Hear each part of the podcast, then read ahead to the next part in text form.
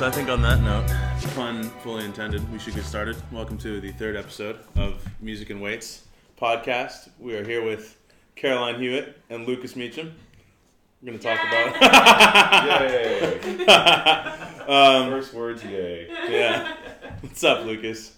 You're seeing it, man. Just enjoying your little pied a terre here in the Greenwich Village. Dude, it's very nice. Quite cute, I have to say. I think that the plant really makes it. So we have this. Uh, Let's set the scene for you. It's got a, we got a lot of natural, a lot of natural light. Some rugs, many rugs. There are a lot of rugs. Caroline is Mid-century sitting modern furniture. cross-legged, Yeah. I, and there's a big old plant, and I feel Which like is the centerpiece of the entire place, really. yeah. And it's grown into this sort of. Oh my god, actually, never mind. I'm not With going the to say pillars that uh, what it's almost. surround it. It's like it's like an Egyptian. It's like it's evoking. Yeah. Of, it's like an, a 3D version of that. Yeah, Yeah, it's exactly. walking like an Egyptian currently. Yeah. yeah. So here we are. Opera. Opera. Yeah, opera's good. Sorry. Life is good. What's the You're focus you're doing you're working at the Met again. I am. You're covering and you're performing. and Yes. what are you doing right now? Uh, I'm I'm currently in Iolanta, and I'm singing the role of Robert. And God, my voice is low. You can tell this is happening early in the morning, uh, ish. For I some mean, of us, it's rel- it's relative. It's It's, relative. it's, it's relative, absolutely. So, uh, yeah, I'm, I'm singing Roberta in Iolanta, which has the best aria in the whole show, and I don't think that's arguable. However, the duet between the soprano and the tenor is also pretty badass as well. And by the way, cussing, is that okay? Cussing. Yeah, yeah, yeah. Fuck yeah, dude. Fuck yes. Okay. Dude, I'm, I'm going to try and keep it classy, so fuck yes. Let's say it in a British accent. Or frick yes. Frick yes. Frick Um. Anyway, yeah, it's going great. Yeah, I've seen there's uh, a couple of videos of you crushing Robert's aria, like one Yeah. of the one of the concert or uh, like concert performance in the park. Or something. Yeah, the uh, San Francisco Opera in the Park thing. Yeah, yeah. I, I honestly, I'm really close with this piece. I've actually done it before. I toured Yeah. it with uh, Anna Netrebko and Sergei Skorohodov, the tenor, Emmanuel Villaume conducting, and the bass that's doing the King Rene part. He's here. He's Vitali, and uh, I always get his last name wrong, so I'm not even going to try. yeah, Vitali. But Vitali, my Yeah. buddy Vitali, and uh, anyway, yeah, we recorded it with Deutsche Grammophon actually, so it's uh, it's pretty. you're the only non-Russian in that cast. That's a good question. Uh, well, Sonia Sheva, she's Bulgarian, Okay. and uh, Sonia, but she speaks a little Russian. You're the only non-native uh, or non-Russian as your first or second language speaker. Gosh, I'm running through it right now. Yeah, for the for the for the bigger roles, I think yes, that's true. That's awesome. I'm honored, yeah. truly honored. But I am singing one performance. All right, so I just recently wrote a blog about covering, but a lot of times at the Met, when you take on like a cover role, it's this thing that can become these what what, what is called in the business golden handcuffs, which means they pay a lot of money for you to cover. Yeah. But if you only cover at the Met, they only see you as a cover. So you don't want to get sort of locked into Right, just covering right, at the. Met. So because I sang La Boheme there, this was sort of an extension of that. Right. And so, you know, I sang all the Marcellos and I agreed to cover Iolanta as well and perform one performance of Robert on Valentine's Day. What a great opportunity for you sitting at home to come with a date and see me singing Iolanta. Yes. Yeah. Goes. Oh, so this is that's kind of an interesting thing. Is like, is how do you make yourself?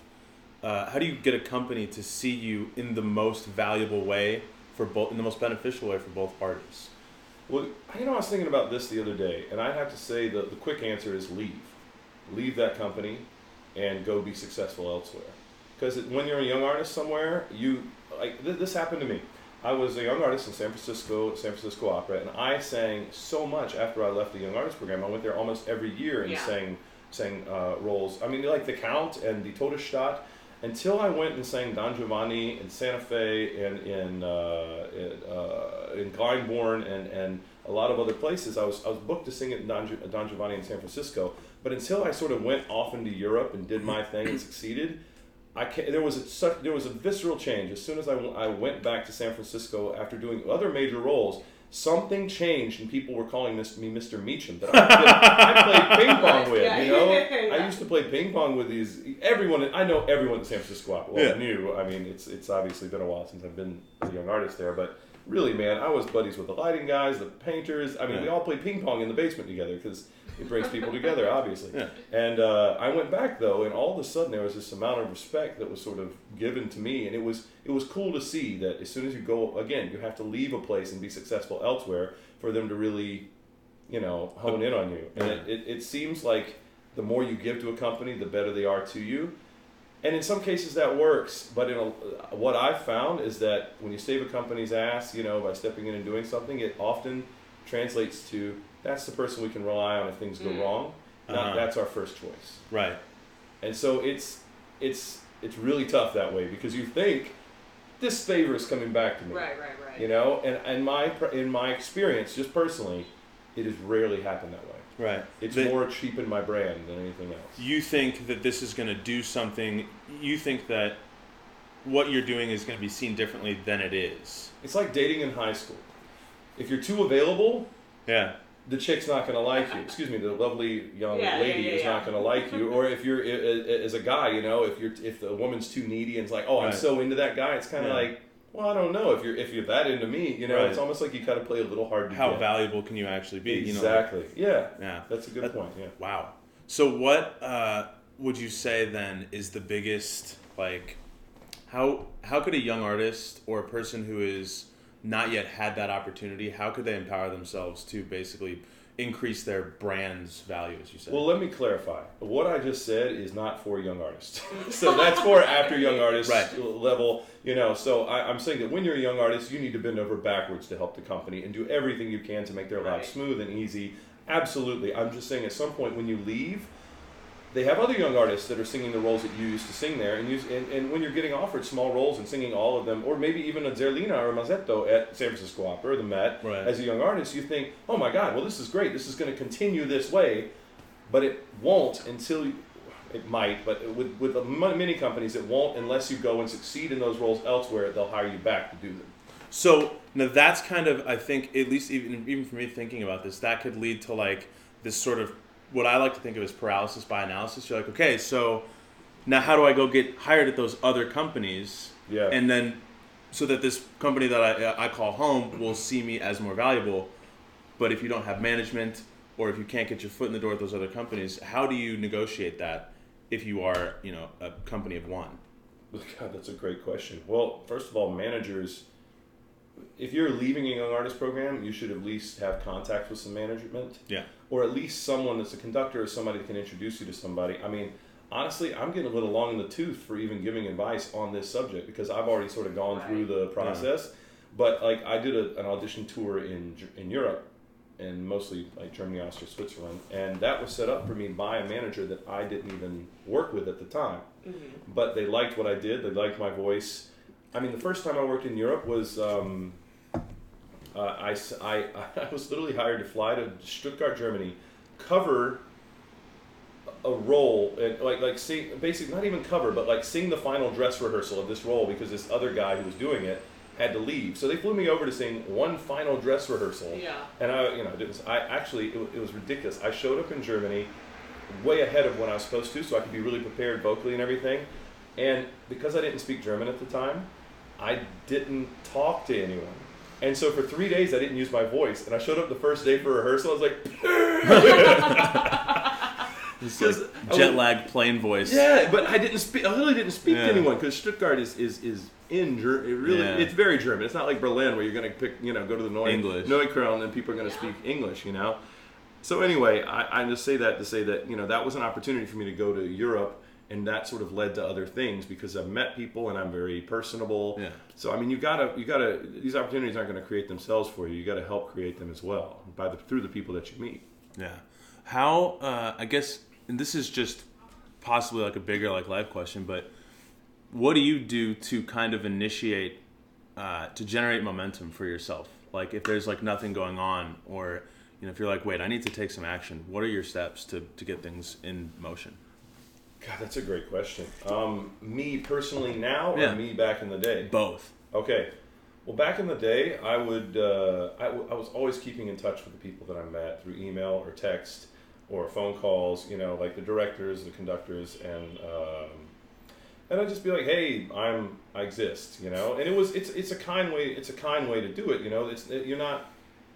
It's still business, but it's also you know this is a real personal business where you actually hang out with these people for a long time and you talk about emotions and art and how the character is portrayed and and and so you do develop these relationships with with these people and they're real. So you have to be genuine and not too needy. And, and it, again, there's there's a balance to be struck. So I'd say just keep in touch with all the people that are close to you, and opportunities will occur. I mean, uh, it's amazing how many opportunities came for me just out of the blue. Really. That when it was just Seemingly out of the blue. seemingly out of the Yeah. blue. But I mean, honestly, the first the first thing you got to do is be the best singer you can be. Ooh.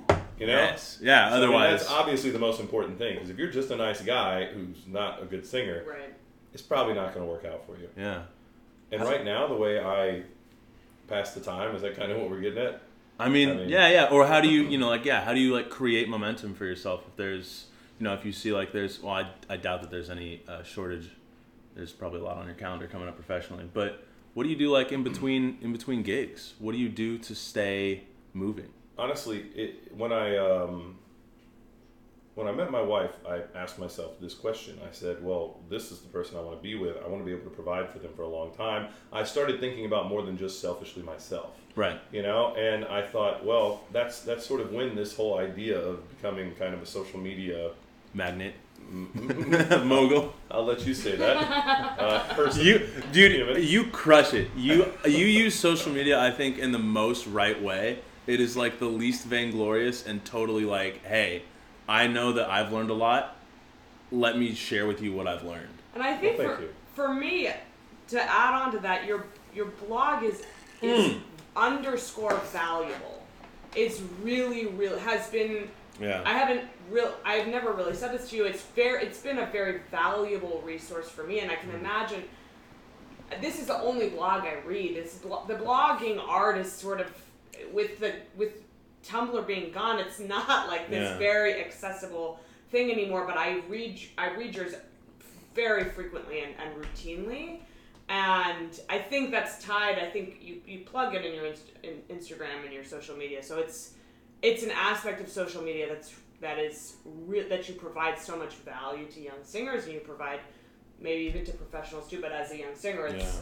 I, Yeah. um, I I see value in it. So tell, can you talk a little bit about how you came to that? How you came to that? Yeah. to Absolutely. Well, first of all, thank you for the kind words. I appreciate it. And uh, I, the, I mean, really, the reason I came to it is I thought to myself, every every singer has this fear: if I get kicked in the throat, what the fuck am I going to do? yeah. you know, if I get hit by a bus, what am I going to Yeah, do? right. I have all this knowledge. I paid a ton of money for it and spent a lot of time to gain. yeah. But what do I do? And so I thought to myself, how can I, how can not, not monetize, but how, how can I sort of at least put more of myself out there when I am? This sort of answers both of your questions. When I do have downtime, Yeah. which is becoming less and less, but um, at the time it was a little bit more. And I thought, you know, let me let me start this this social media thing. Also, my wife, who I call my social media manager, helps me a lot with it. Yeah. So uh, yes, I mean it, it, it was a combination of wanting to provide for my future family Yeah. And it, and sort of putting it out there as, in as many directions as possible. And the, the, the ultimate goal of all of this. So embarrassing. No, don't worry, that's okay. Oh, how are we not accepting that? Some uh, Oh, they could oh, it's chime my little brother. Why not? Pourquoi pas? What's up, bro, teen? What's up, bro, You guys, what are you doing? This is Lucas Meachem. Hey, What's up, bud. Lucas? How are you? I'm fantastic. He's a friend. We're uh, we're recording a podcast right now, dude. So uh, believe it or not, you are making your Music and Weights debut. Music and Weights. This is uh, he could be the next Mozart tenor of the century, Heyo. but sales the sales game has claimed him. All right, rapid fire. What do you got for us? What's up, Davey? No, I, I, I'm not singing on the spot. You know, these aren't my my area is not conducive to my singing voice. Um, I was saying happy birthday, man. Oh, thank you. That's right, I saw that. yeah, it is my birthday today. Besides podcasting, Uh, today we're gonna go and throw some axes at Bury the Hatchet, and uh, Nick Spezio canceled on me, but Christina's coming, so I'm excited about that. Christina's coming. Yeah, I had told her that, that dog sitting was not a reason that she could skip that. Is Tommy coming with her? I don't know. I didn't know he lived here. Maybe. Oh my god. That's gonna be hilarious. Who else is Caroline with you? She, she, yeah, she is, dude. Sorry, you're on the. She's over here. What's up, Davey? Hi, Caroline. How are you? Good. How are you? Good. What's up? Did you go out last night? Uh, we did, but I was the driver, so Oh, it was all good. sober Dave has Steve's. has returned. Yeah. How's T? Uh, he's good, man. He's good. What? Uh, how long are you guys in New York City for? Uh, I'll be here for another three or four days, and Caroline's taking off tomorrow. Damn. Yeah, Alright. dude. Well, if you guys are doing your podcasts, I won't interrupt. Have fun. You've already interrupted, dude. I'm hyped that you're on here. Oh yeah, now I'm I'm joining the podcast, or I'm gonna be the first listener, or You've what? been the first caller. For You've been sure. definitely the first caller. Oh, also the first person to be edited out of the podcast. Yeah. wow. what's what's the topic for the day? Uh, I don't know. Figuring out how to be a good singer and a good person, and you know, etc. I don't know why they got me for this. Yeah, right. There you go. Because he's a he's a good singer. That's We're, we're, we're working, out I'm we're working- yeah, Period. and we're all working on becoming good people. Davey is actually a good person, though. He's like the only good person I really know. Debatable. What happened to be a good to be a good person? Br- Oh yeah, it's because he has the dog. Wanna say hi? That is his. Baby. Hey. That's his child. We're good. We're bringing our dog back Dude. with us in a week. I gave TJ a bath yesterday, and then I took him for a walk, and he was off the leash, and he literally, within five minutes, jumped straight into a mud puddle. Like, destroyed the entire bath within five minutes. TJ. Yeah, it was pretty sweet. What are you looking Uh, at? What? What are you looking at? There's a soccer game going on, and I'm looking at the TV. And then my coffee's down here, but TJ is laying down, and his paws are within about two inches of the coffee, so I'm a little worried that he's going to hit it. So I keep checking to make sure he doesn't. All right, protein. We're gonna get back to it. I'll call you later when we're throwing axes. You guys have fun. Lucas, nice to meet you. You as well. Caroline, good to see you. See you later, guys. See you in Vegas. Later. Vegas. Yeah. That's fun. Yeah, it's gonna be it's gonna be a lot of fun. I'm gonna go swing a kettlebell for three days and get certified in uh, basically like this really impossible kettlebell certification program. Fantastic. That's cool. Yeah, the test is that you have to do hundred kettlebell snatches with a 52 pound weight in five minutes. I can imagine that'd be very difficult. Yeah, putting 20 together in 50 seconds makes me feel like I want to vomit. yeah. Yeah, kettlebell swings is that thing where it's like while I'm doing it, I'm like, Oh yeah, this is fucking easy. yes. And then as soon as I finish, A I want to die. After, Yeah, you're I had dying, yeah. I had that the, uh, that happened to me the other day. I was like I was like okay, so I should get as strong as possible on the swing, Yeah. the snatch momentum, like that'll be fine. So I was like, well, I'm gonna get the heaviest kettlebell that I can find and try to do like sets of 20. So I got a uh, it was like 115 pounds, and I was like surprised. I was like, damn, this is really easy. I can't Yeah. believe this. And I set it down, and I was like, oh my god, Yeah, yeah. Jesus, that sucks. Same thing with burpees. I'm like, I'm doing burpees. I'm like, Yes. this is going well. You get into the You're like, momentum. "Hey," yeah, you start swinging. sucks. Wait, so what were we saying? That's it. I mean, so I don't know how we'll edit that. I kind of just want to leave Davey's call in there and just have people fast forward. Yeah. Um, wait, so speaking of fitness, dude, I don't think there's, you know, I know that everybody is like really conscious about health and fitness, etc., and it's been like a growing thing both in the opera world and just I think in mainstream media. Yeah. And we're just we're sitting here talking about we're two op, three opera singers talking about burpees in, in kettlebells Yeah. that's kind of crazy. I feel like a lot of people don't expect that. You have gone through your own like pretty, I think, drastic fitness and health transformation. You lost like a bunch of weight. Well, it's only because I was being an idiot that I needed to lose a bunch of Yeah. weight. You know, I met I met my now wife, as I bring her up again and again because she's everything to me, and uh, uh, she uh, and I just kind of went nuts a little because we were so in love, and so for I'd say a year straight, every meal we ate, we had to try almost everything on the menu. Oh, we yeah, did that. That sounds familiar. That There was sounds some- pretty I'm familiar. sure you know We were like- like love hunger. we were like, yeah, you know, there's that, there's Petite Sweets. Petite Sweets in Houston, by the way, is the place you guys got to go. We Yeah, were like, shout out to Petite it was Sweets. down the street, and we were like, well, let's just go see what they have today. Yeah. Yeah, let's Yeah. walk a quarter mile and get four slices of cake and call it a day. Well, you got to try all the the Yes, flavors, right, to know what's best. That's me. I go to a place that I know I'm never going to go to again, and think, oh, I should try more for next time. Yeah. You know. I'm like in, in Seoul, Korea for Yeah. one night, and then I'm like, well, I should definitely try everything. It's gonna take have. me 20 hours to get back here. Let's go. exactly. Oh my god. So you were like, so you gained a little bit of just just love, love and hibernation. yeah, weight. love and yeah, love hibernation weight. That's a very good way to put it. Yeah, and um, yeah, I don't know, man. I've always been sporty. Like really, I've always I've always been able to be successful at just about any Yeah. rackety clubby You're thing I coordinated. picked up. Yeah, I'm pretty you can convincingly throw a football. Dude, I can, Perfect spiral. there's no convincing about it. Like I, I can I go to I, when I'm in San Francisco, I go to the park with my buddies and we just Yeah. throw football like for hours. What is the what when you put your hand on the like? Where do you put on the laces? Dude, absolutely. All right, so you Well, got- you also have giant hands. It's I- that I- North Carolina blood. I do, yeah. Oh, yeah. yeah. Well, you know, I, a- a basketball would even be better for Yeah, North yeah, Carolina, exactly. you know. But I did grow up playing football, basketball, baseball, Yeah. soccer. So, uh, like, I, I I'm all about the, the the. So if you got your middle finger Mhm. between the first and second digits, the first being the top, I like for the the the the last thread on the football to be right on that little digit where it where it bends. hmm And that's where I put I base that. I, if that's right there, that's where I like to be. Then the rest- coming over the top, nice little rip, Yeah. wrist flick. That's a natural wrist flick at the end. Mhm. I mean, I don't can't believe we're talking about this right now, but I've taught so many people to throw a football. I used to travel with a football. I used to go to competitions with a football and think this is the way I'll find other cool people. Uh, you're not wrong, dude. I think that there's like no, absolutely. I'd be like, anybody want to go throw a football? Brian email.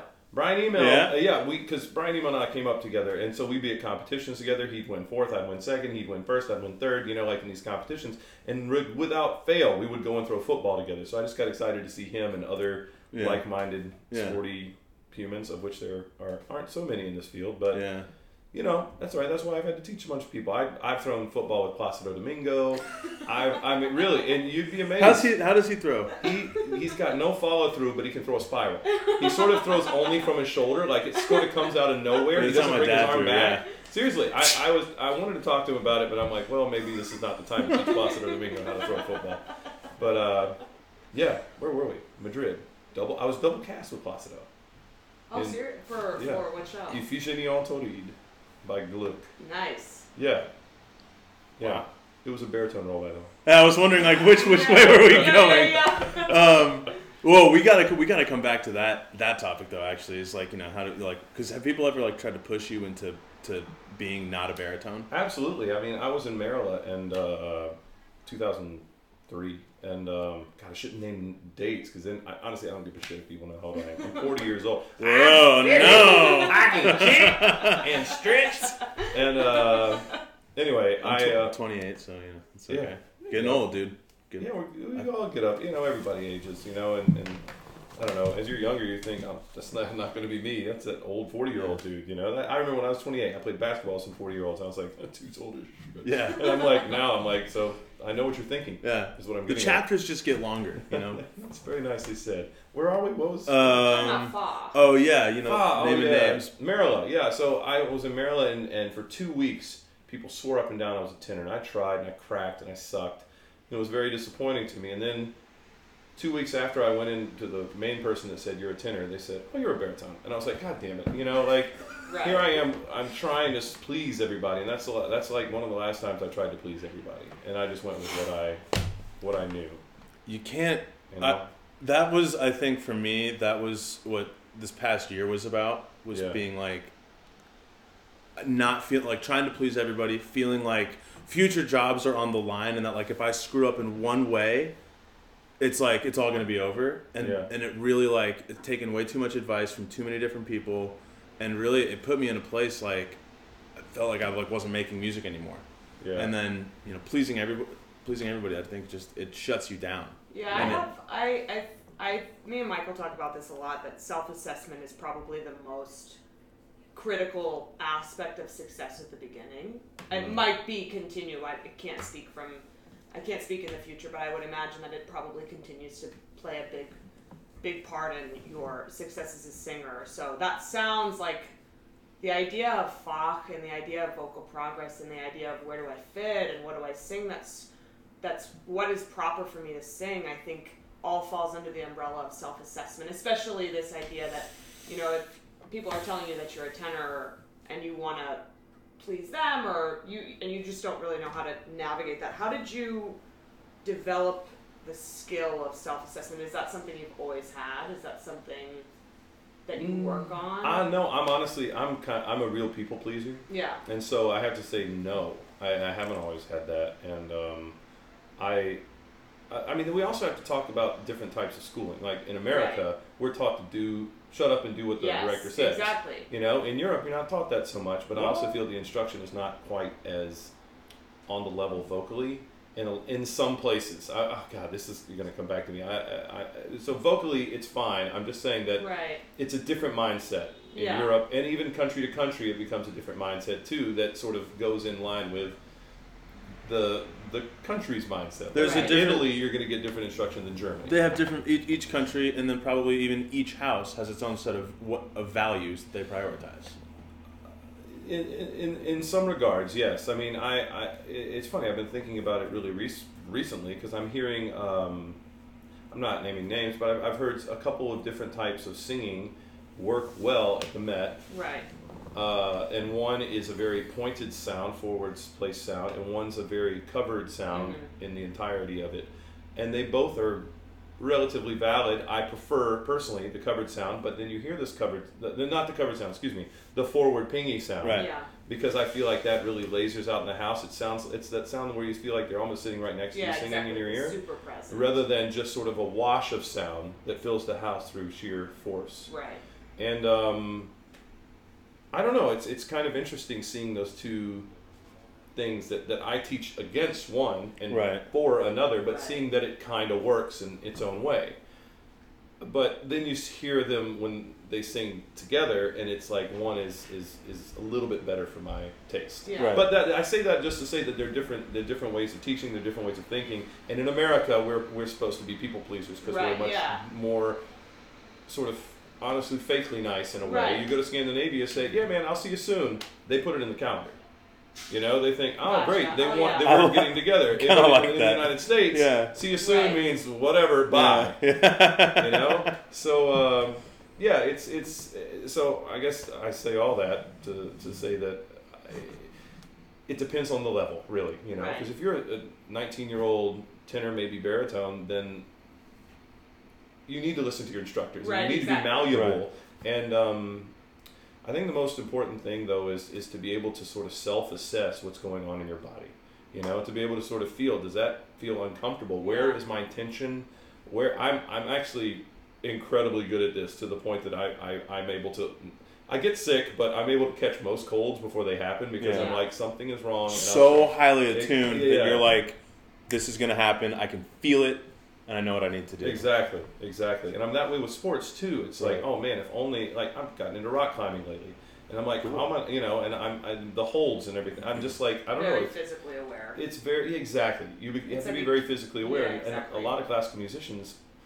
aren't that because they didn't grow up do, doing that sort of stuff that yeah. makes you that way. And but then they, they it's, not, it's something you can learn though. I feel like it Totally. is isn't just a natural thing. It's something you can learn, and you just have to be open to people that know more than you telling you constructive criticism. Right, exactly. You know, So then, where do you draw the line? Let's say, like, you have a teacher at the beginning telling you, you know, you're a soprano or you're whatever, and you have to, add, like you like you said, you have to listen to your instructor, and then at a point, I think development happens in such a way that you you should ha- you should be as you're developing vocal technique, you're also developing a sense of self and a de- and a sense of where do I fit in this world? What what should I be singing? And a sense of purpose in the career.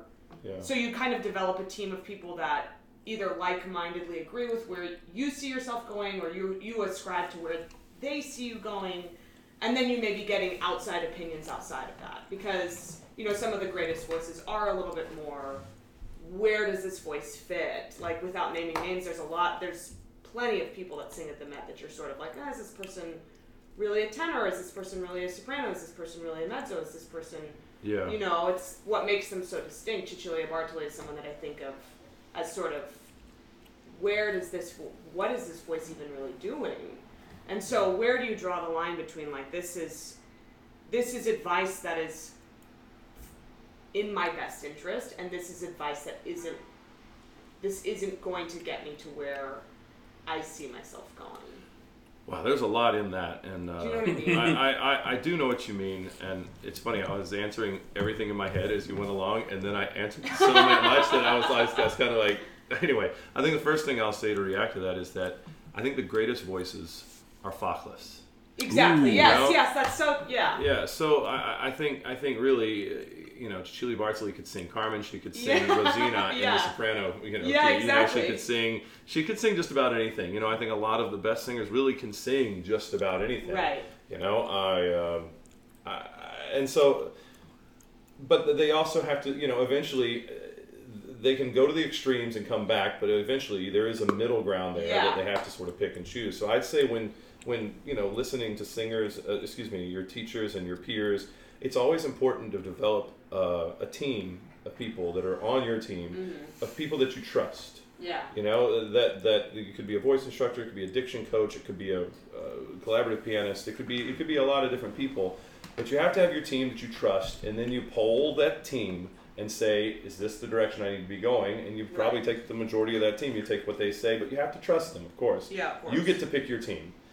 Um, yeah. So, God, I had something else to say, but it totally lost it when I talked about the team aspect. But it sounds like for you that self assessment has been like you have really good proprioceptive abilities. Like you just are really Yeah. aware of your body, and the more that you you know over time we're committed to becoming a singer, and then as that becomes your livelihood and you know it's just like what you do, that translates into a really heightened awareness of your voice and what's going on, what you need to do to stay performing Yeah. then you develop this other sort of self awareness and self assessment of I have this vision and I believe that this is what I'm good at. Yeah. and this is what I do naturally and of course like there's always room to grow but this is what I do. Yeah. and then you just as you take feedback from people saying maybe become a tenor you're like I don't know if that's what I do. And then mm-hmm. that is a sort of skill of, of self assessment that you learn as a as a person on a career path. Yeah, well, I mean, as a younger singer, you have to just learn what hurts.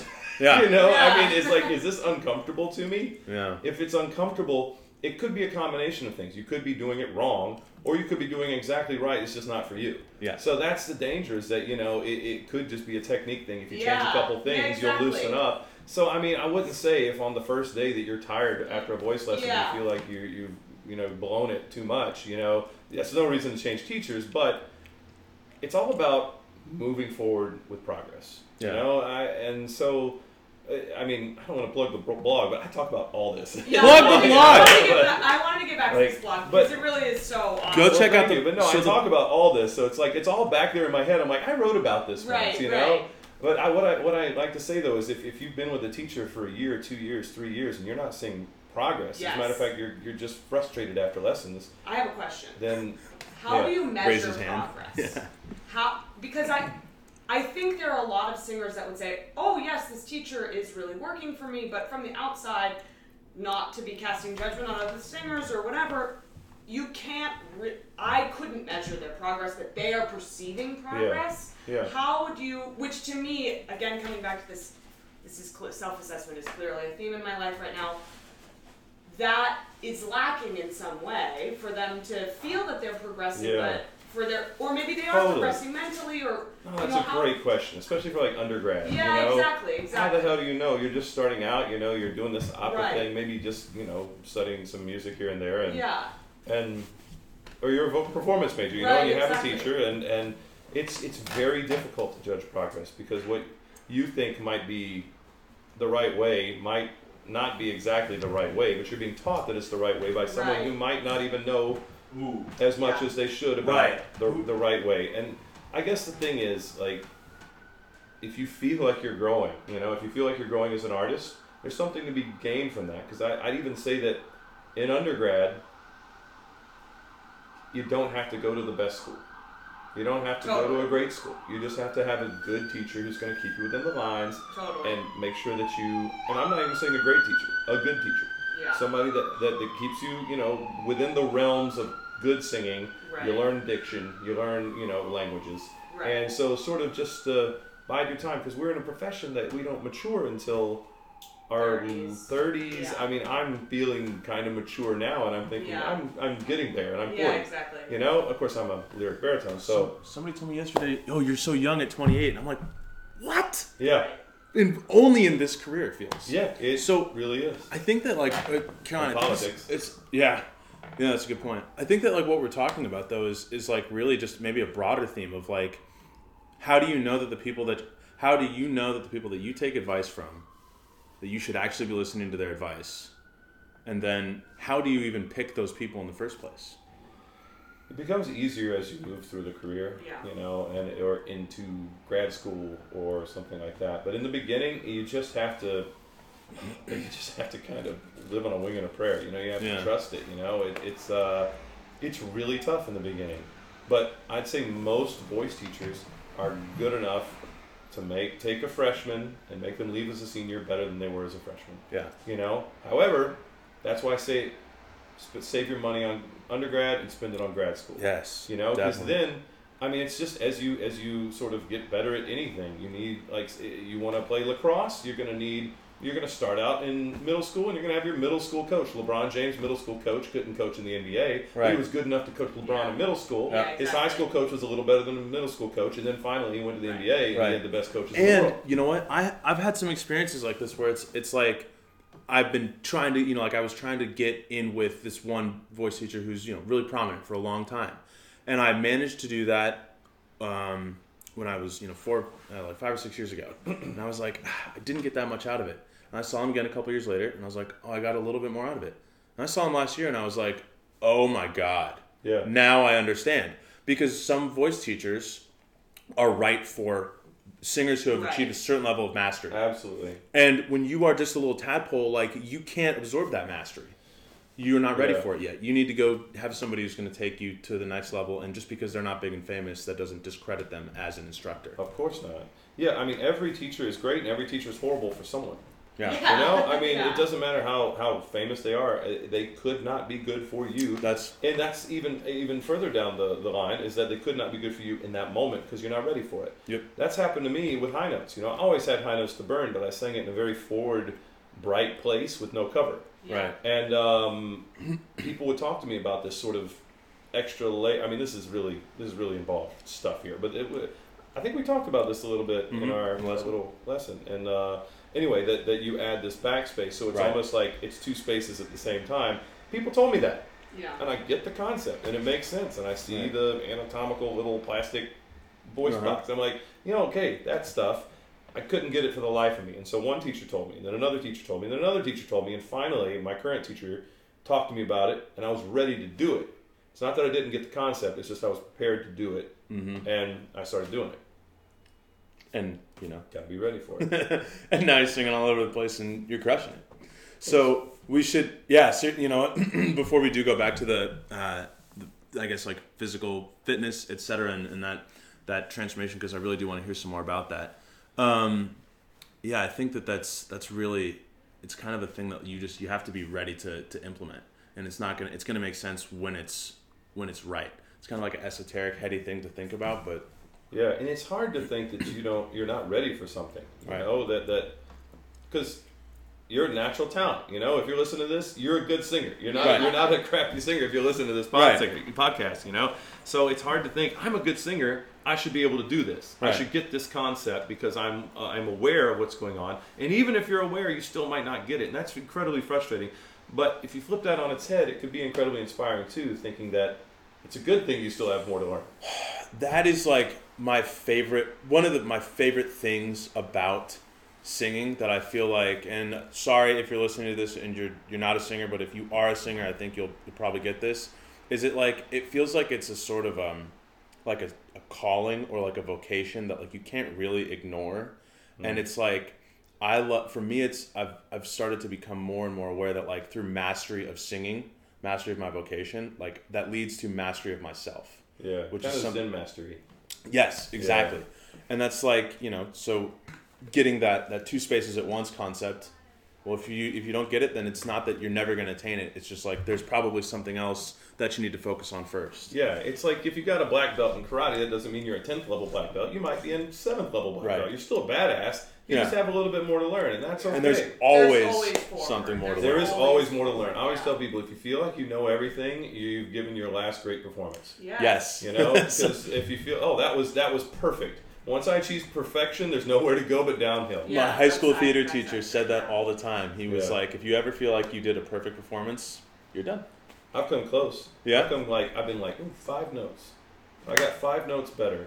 I like that. I, I- Five I- is a lot of notes. Yeah, no, no, if no, if I, yeah, five notes is a lot of notes. So they're like, man, I could have sung these five Yeah, notes better, yeah. and it would have been pretty Oh. perfect. Wow. So what was it? Traviata.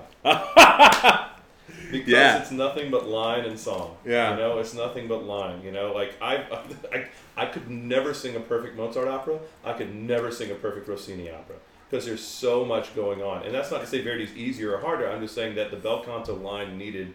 And by the way, if you're listening to this and you're not a singer, sorry for this, but the bel canto line needed to sustain Verdi just makes it so that you just sort of spin a phrase, mean Yeah. the mean the words, and Yeah. and, and, And The voice stand is there. You the know. drama. in Yeah, Verdi, which is exactly. So friendly to the singer, and it's also just makes your life a little bit. Yeah. It's the most perfect Easier. writing. And Germont, you were awesome as Germont. Thank and um, wow, so that's uh, that's kind of crazy. Cool. Yeah. What was your favorite moment, like dr- dramatically and musically, in in Traviata? honestly, it's not not musically, but dramatically. I love when he throws the money at her, and I go, "Disprezzo Yes, that's my favorite Yeah. moment. That's a great Oh, moment. it's awesome. Everything just shuts down, Yeah. and you turn in the. There's Lucas. yeah, There's Keeled and you know there's about to be like some baritone thunder happening. yeah. God, that's an awesome part. Yeah. Okay, so let's get back to Lucas is sporty. You've gained some love weight, and you Hmm. you wrote about you've written about this. I think probably probably a, a fair amount, right? this being This being uh, the importance of like of, of taking care of your body and on Yeah. working out while singing, etc. So Yeah, no, take us back to this point. So you you've gained this love weight. You guys are madly in love, and you're like, uh oh, what do I do now? well, I'll I'll you know a little real talk now. I um I asked my wife to marry me, and she said. You need some life insurance. if you're if married." so, you know, I because I, I well, I also asked her to stop playing. Uh, uh, uh, not stop. My God, that sounds horrible. What a terrible. no, I asked her to join me traveling the world Yeah. and and being a part of this whole Yeah. thing that we do.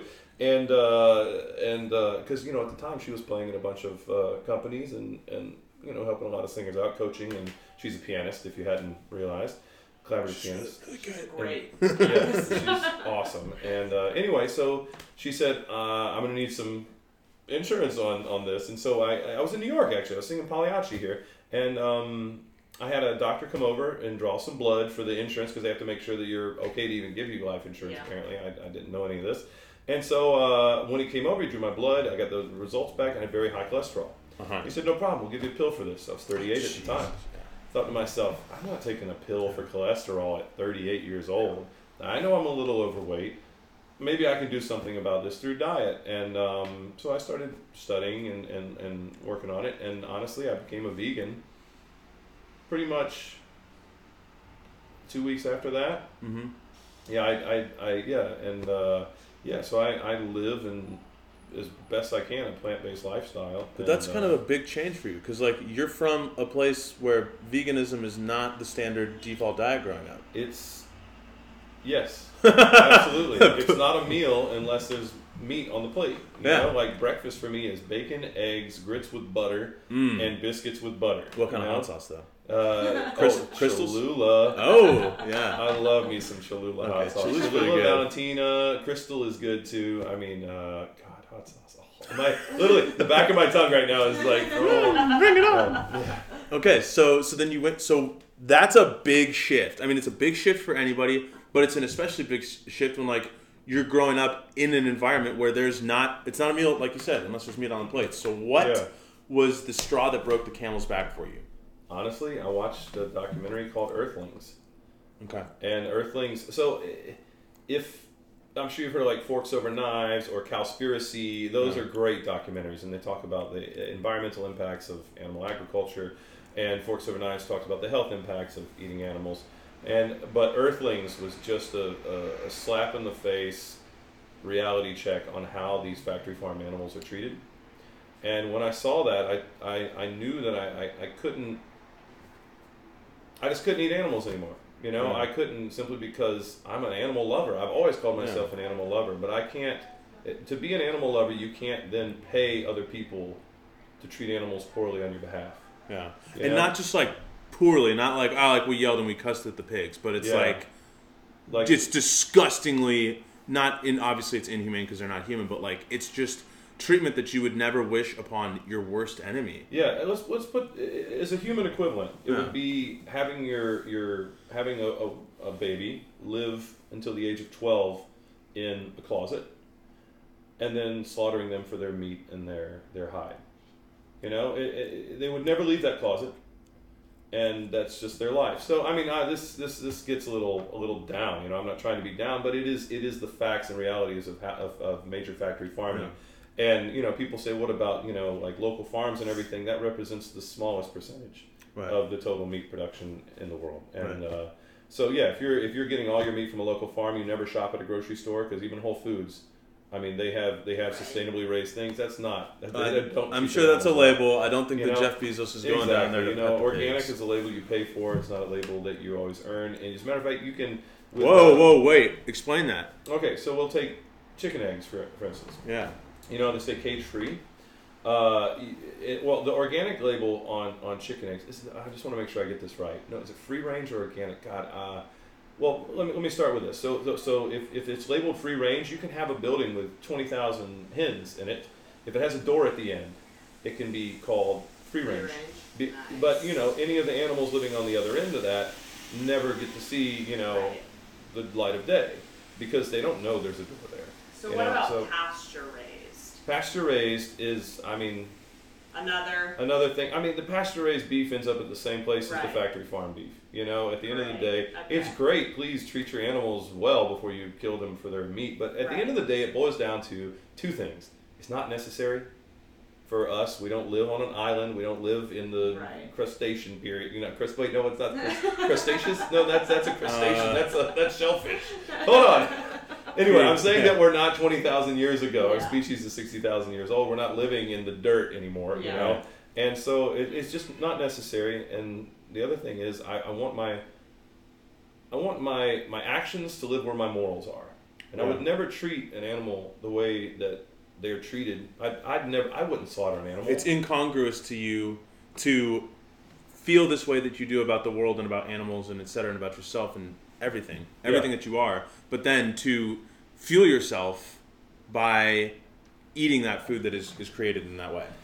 Yeah, yeah. I mean, this is, but it's it's a very sore subject for lots of people because what happens is I say I don't eat animals because of animal cruelty, and they turn that around to me say you're cruel to animals because you're eating it. Yeah, and I, I'm, I'm literally, I, and, and, no, I get that correlation. I do Yeah. because I'm I'm not trying to say it, it's hard to sugarcoat it and it's hard to talk about with a lot of people because meat. I mean, I, for me, I, I, I love meat. I think it's Yeah. delicious. Absolutely. It's their identity. Yeah. It's, it, well, it's that, and and just I, I just want to do no harm. I, I do unto others as they would do unto you. You know, I don't think that applies just to humans. I mean, pigs are smarter than dogs. Cows have emotional bonds with their babies that are Mhm. taken away. Just, I mean, people talk about milk. You know, vegan because you know, vegetarian and veganism. The difference is vegetarians eat eggs and milk products, and vegans don't. Right. And I mean, God, we could get into that. I mean, well, fuck it. This is a podcast, and I'm here. Let's get into Let's it. do it. So, Let's do it. the the egg industry is is is horrible for one thing. They Right. say free range, and Right, that right, means right. I got a hole at the end. By the way, You do you, guys want some of this gum? If we're gonna really dive in, it's quite good. I'd love some. Cinnamon. It Cynthia, might be though. it might be vegan. There's also lemongrass, turmeric, and cayenne. Wait a second. What flavor is this? Check out the other one. Maple, lemon, charcoal, cayenne. I don't. I literally I was at this You gas may like station it. and I was like, "What is this? This looks I like." like it. I was like, "Am I just paying for this fancy label?" And then I checked out the ingredients and I was like, "This is kind of cool." All right. I guess I'll just wait. What flavors does that say? Same. This one's pretty good. Lemongrass, turmeric, cayenne. I think I want this one. kick. Yeah. Lucas, I wanted to clarify one thing that you said that people turn your veganism back on you and say that you are cruel to animals. No, they say that they. No, not at all. They they, they, they, they, they turn my veganism. If I say eating meat is cruelty to animals, Yeah. they think to themselves, "I'm being cruel to animals. Oh, Wait, I I, like animals. I'm Right. not cruel Oh, to animals because. I see what I'm not killing them." Well, it's a little bit of a pattern interrupt, and then they are forced to like view their own incongruencies. Exactly. So they get upset because I'm. I'm They think they think I'm saying you're moral you're an animal abuser. Yes, exactly. Exactly, and and I'm not. tr- I'm trying to. I'm trying to. You know, I thought of a great analogy the other day that that's sort of the equivalence of this. So you buy a steak, you're not killing the animal Nope. Directly. You, buy child porn, you're not raping the child. Ooh. You know. However, the child is still being abused, So supporting and you could go to jail for a long time for paying someone else to abuse that child on your behalf. and you should. And you sh- obviously you should, but for some reason the same logic doesn't apply to these animals. Like you, like you would never. I mean, if, if, if somebody had a goat, for instance, you know, Right. they would never put it in their, their bathroom for four years, take it out, you know, feed it and and, and, and, Right. and water it, of course, but leave it in the you, you wouldn't leave it in your bathroom for four years and then slaughter it, you know, for its meat. Caroline, is that an example of a cognitive dissonance or cognitive bias bias that you can't draw that you can't see how that is that you are part of that game?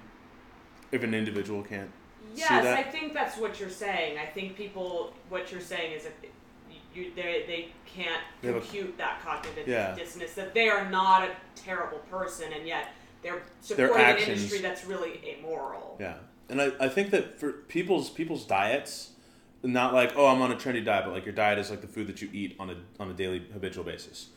I think that it, it kind of falls into a category similar to either like religion or in our world, uh, vo- like which voice teacher you study with and like what your technique Yes. is. Or Politics. your uh, politics. Yes. It's like Yeah. it is identity It is instead of identity. talking about you know it's not it's it's this thing that you do that you can change people Yeah. see all of these things less and less as this part of this thing that you can change and it's more like oh it's it's me you're a your technique is bad now you're saying i'm bad no, Yes. dude, no i said you just don't cover and you don't keep it in the column Yeah. i didn't say you're a, you're a terrible Yeah. human Yeah. Uh, so It's a you know people instead of giving an a, a, a um, an intellectual reaction, there's an emotional reaction, yes and that's what I that's what I run into that so much with with I mean getting personal with my family especially, Yeah. you know, and um, I I don't. I don't want to put anything on people I have vegan conversations with by saying, well, they just feel guilty Right. or they just feel this because only they know what they actually feel. All I can say is that when I, by the way, this gum is terrible.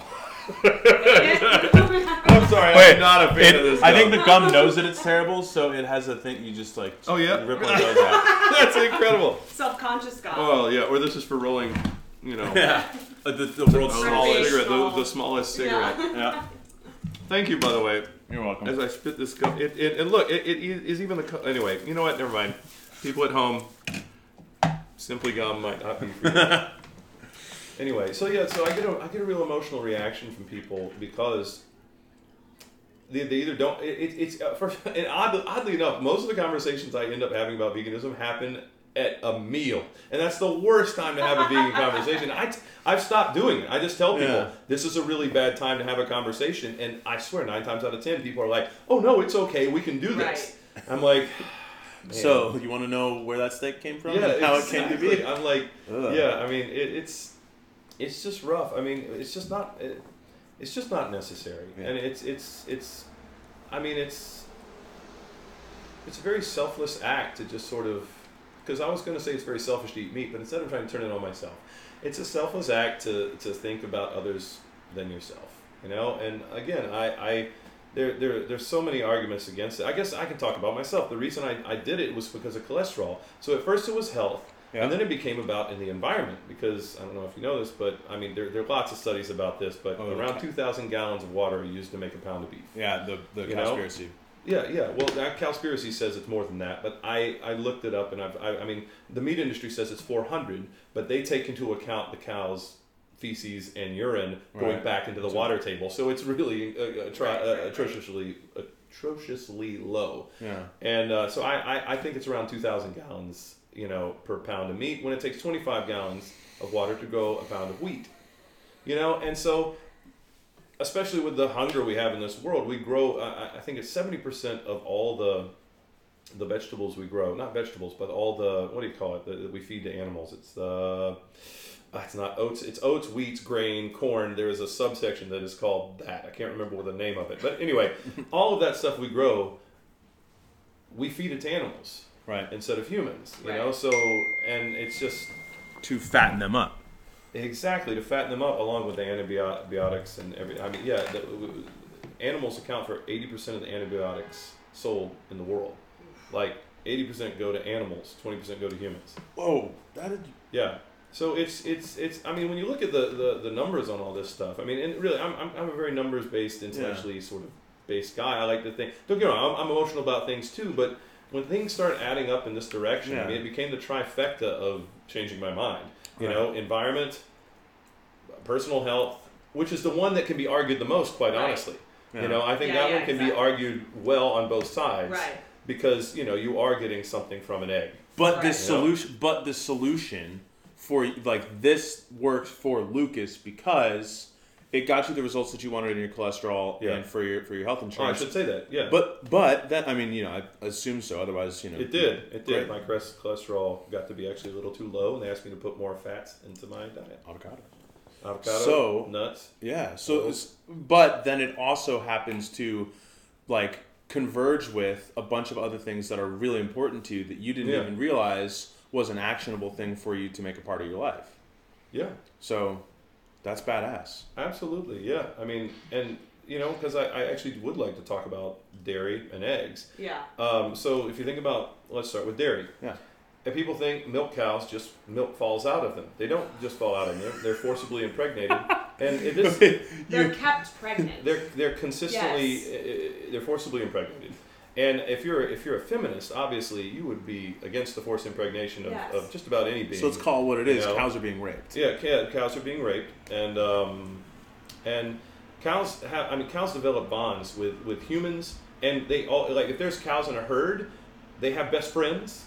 Oh, Cows no. cry for up to three days after their babies are taken away from them. So what happens to give milk? Cows are forcibly impregnated. They give baby. They give birth to a baby. If that baby's unlucky enough to be a male, it lives for another two weeks, and then it's slaughtered for veal.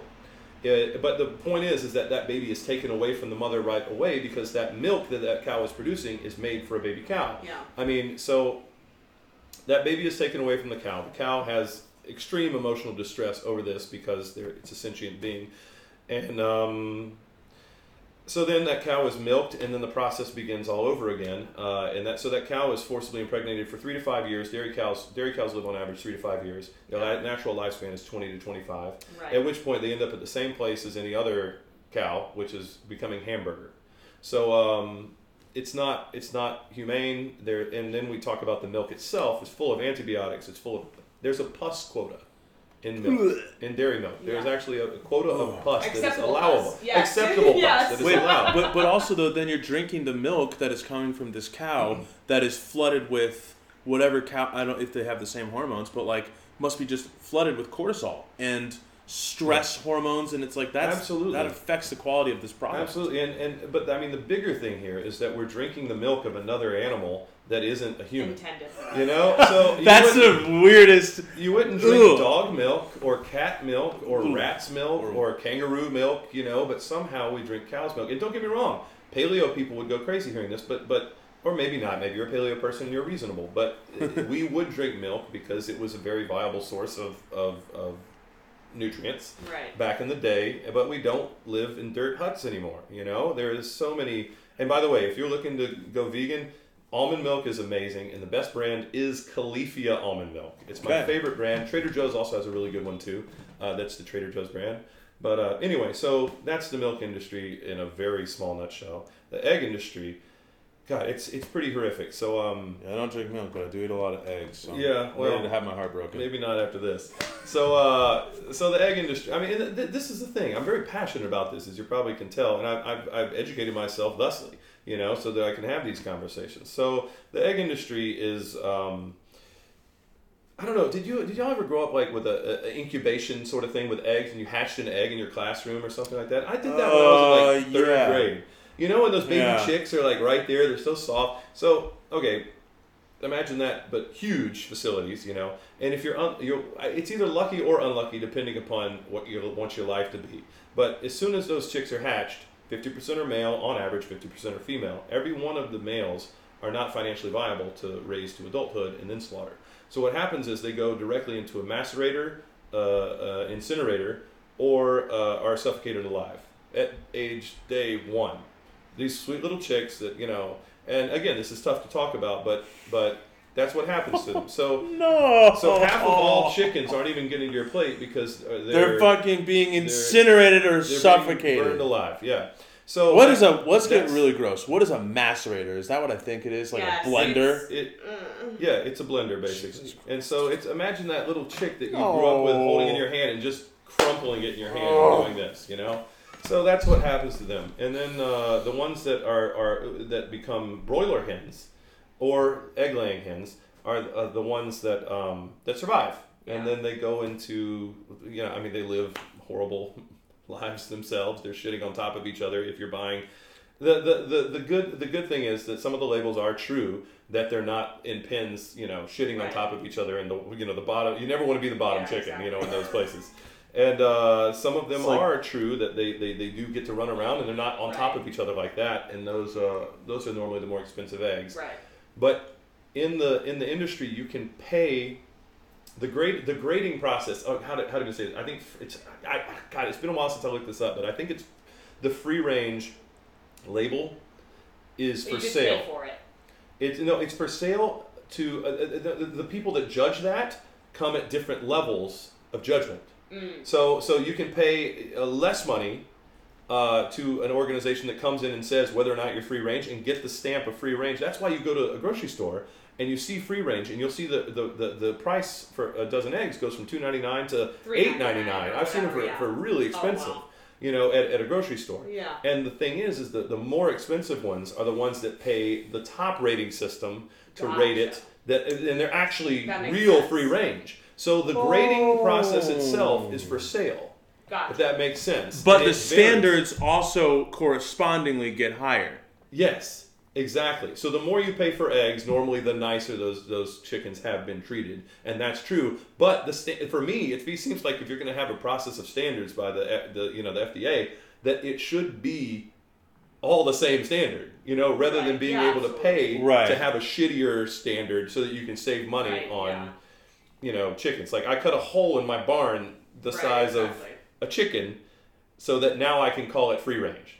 You know, it's Right. it's it's just ludicrous. So I mean, it's all it's all it's all advertising. So if really. you're gonna eat eggs, it is You worth. should raise your own chickens. Is basically yeah. Yeah. probably what you would want. to do. honestly, I got I got no issues with that. Yeah. You know, Really. that's. I, I hope. I hope someday you end up at Glimmerglass because there's a lot of um, room around there. There's a lot of like small farms, and embarrassingly, I remember going there this summer for my second summer and being like, ah, I'm gonna go hit Yeah. that guy up for it because he just. There's so many of these, but like one guy right outside of Cherry Valley has, or not uh, outside of um, yeah Cherry Valley, has just chickens running around in his yard Yeah. and you can walk up to his door and he's just got a big basket of eggs that are laid Oh, and like you can see them and there's like turkeys and Yeah. you know didn't do it but so that's the way to do That's it That's so Romanian, by the way. Is like, it? Like, yeah, when, when my wife's Romanian, we go to Romania, and there are these people that have fruit trees on their property, and they just pick it and sit on the road all day. These old old people, Right. and they just sell little baskets of fruit. And you That's go and get cherries and strawberries. Anyway, yeah, I mean, honestly, I I think that's the least of our problems because again, that represents a percentage of a percentage yeah of the eggs that are being consumed. God, that's really and it, and it, when you really think about it it just opens up like a lot of bigger issues like you're like there's seven and a half billion people on this planet how do all of them get food and what kind of quality of food is Yeah. sustainable to create at that scale You know, we kill 50 billion animals a year. jesus 500,000 we being humanity at large Yeah, the globe. In the United States, 500,000 animals an hour are killed. So it's it's it's really I don't want to say epidemic, but it's gotten pretty bad. But luckily, you know, people are changing. You know, with the amount of food, with the Impossible Burger, with brands like Gardein and Yeah. Beyond Beef. Wait, what's the best place to get an Impossible Burger? So the, the Impossible Burger is this burger that is created. You know, it's impossible to create a burger that is meatless, but that will be as satisfying as a burger. Yeah. And there's a company called the Impossible Burger that did it through the creation of what they call heme, which we, I think somebody pointed out to us, it's hemoglobin, and that's why it's called heme. Oh yeah. Want to share on the Impossible Burger? Yeah, well, they need yeah, to sponsor it- it you. was- first of all, that was a really great intro to the Impossible Burger. I have to say, most people don't know that about it. No, the, so yeah, the Impossible Burger. I have to say, and I'm very honest about taste. You know, I, I'm honest with with meat eaters and vegans alike. You know, I went through a lot of trial and error to figure out what I liked Yeah. and what I didn't like, and I threw away a lot of terrible vegan dishes, Yeah. which there are a lot of. But there are also a lot of great vegan dishes and great vegan cookbooks. Like there's this girl, her name's Chloe. God, I can't remember her last name, but she has a, a, a cupcake chain called By Chloe that's become a restaurant chain, and she won Cupcake Wars as a vegan. Whoa. So like you know she's a vegan baker. It's like there's so many great vegan cookbooks out there. But anyway, to get back to the Impossible Burger, um, first of all, it's delicious. yeah, I ate it's pretty good. I, White Castle is now serving the Impossible Burger. White Castle. So I mean, like really, this place, this it's blowing up right now. And um, so the Impossible Burger is they, they basically said what makes vegan meat not taste like meat, and they realized it was fat content and blood. right. So what they did is they created vegan blood, and it's called heme, like you said. And uh, again, I do think that stands for well, it's it's kind of a take on hemoglobin, but there is, it is an acronym for something. Yeah. And um, yeah, it's just this delicious meat tasting burger That you eat can before get- every show. I eat before almost every show. Yes, I really do. What's the best spot to get to get an Impossible Burger in New York? Oh, in New York, you know what? Bareburger's got the Impossible Burger, and they've got delicious burgers. I like that place because their fries are also great. Mhm. Um, oh, what's the one? Umami Burger. Okay. Um, I mean, there, there's a ton of places that sell the Impossible Burger. I mean, Yeah. so you can get it. However, now they've been talking about coming out with the Impossible 2.0, which is the second level of Impossible Burger, which they're going to start selling at grocery stores. They say that the Impossible Burger was a test to see if they could get some traction, and they've gotten. Really, I remember when I when I was in New York and it came out. We ate we ate the Impossible Burger in L.A. in one place because they had it in two places in L.A. and like Yeah. two places in New York. We ate it here. Yeah. Now there are hundreds of places that have the, the Impossible Burger in LA and in New York. You know, everyone's picking it up because it's delicious. And so the Impossible 2.0 is supposed to be an improvement on a burger that's already pretty damn delicious. So anyway, so uh, yeah, I recommend you try it. Just give it a whirl, see what you think. You said that the Impossible Burger is going to be sold through grocery stores as well. Impossible 2.0, they're they're they're moving that direction. They're waiting for FDA approval. That's awesome. So anyway, but yeah, I mean, it, it's such trial and error though, and there's so many resources out there though if you want to give veganism a shot, or at least Yeah. you know, fact check me, please fact check me. I would love for you to fact check me because if I'm wrong, I'm not that not very far off because it's pretty horrible. The Impossible Burger's uh, profile though looks looks pretty impressive. It's like 17 grams of fat, four four grams of carbs, and like 27 grams of protein per four ounces. It is almost the equivalent of a burger Yeah. in calories too, so it's not Yeah. healthy for you.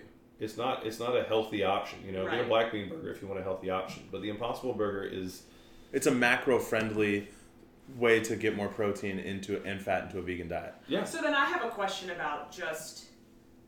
I think there are some people that agree that the that the vegan diet is morally sound, Mhm. um, that it is viable financially and just possible in general, with concerns just about micro and macronutrient content of the diet. And I imagine that that it that it's something that that you have to sort of make sure you're you you could you could spend your whole day eating chips and salsa, right? Yeah, or Oreos. Right, or Yeah. Oreos, exactly. Oreos are so vegan. how do you how do you make sure that you're fueling yourself as a singer?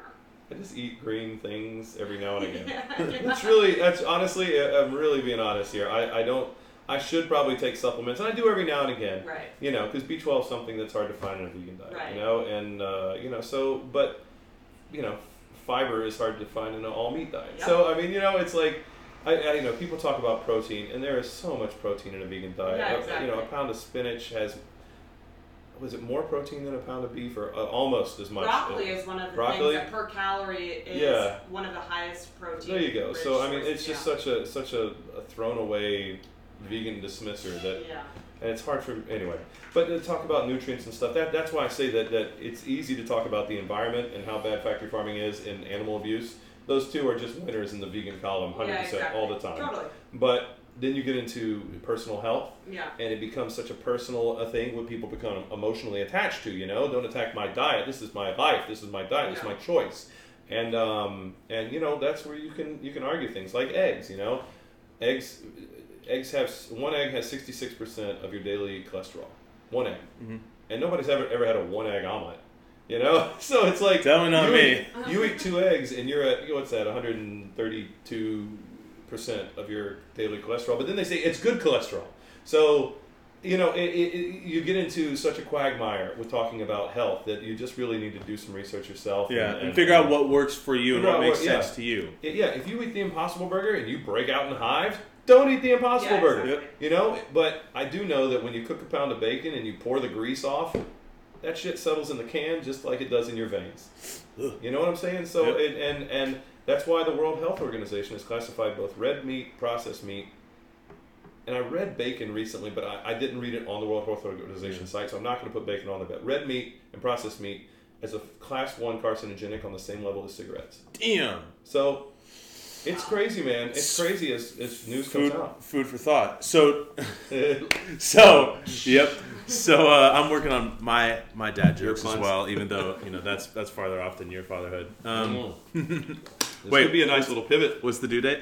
June third. Oh man. We're finding out the sex on Friday. Ooh, cool. Yeah. Are you gonna share that? Or are you gonna keep that to yourself? We haven't figured it out yet. Yeah. I know we're pretty public with stuff, but Why do you want to know the? Oh my god! I showed Caroline the video of you finding out.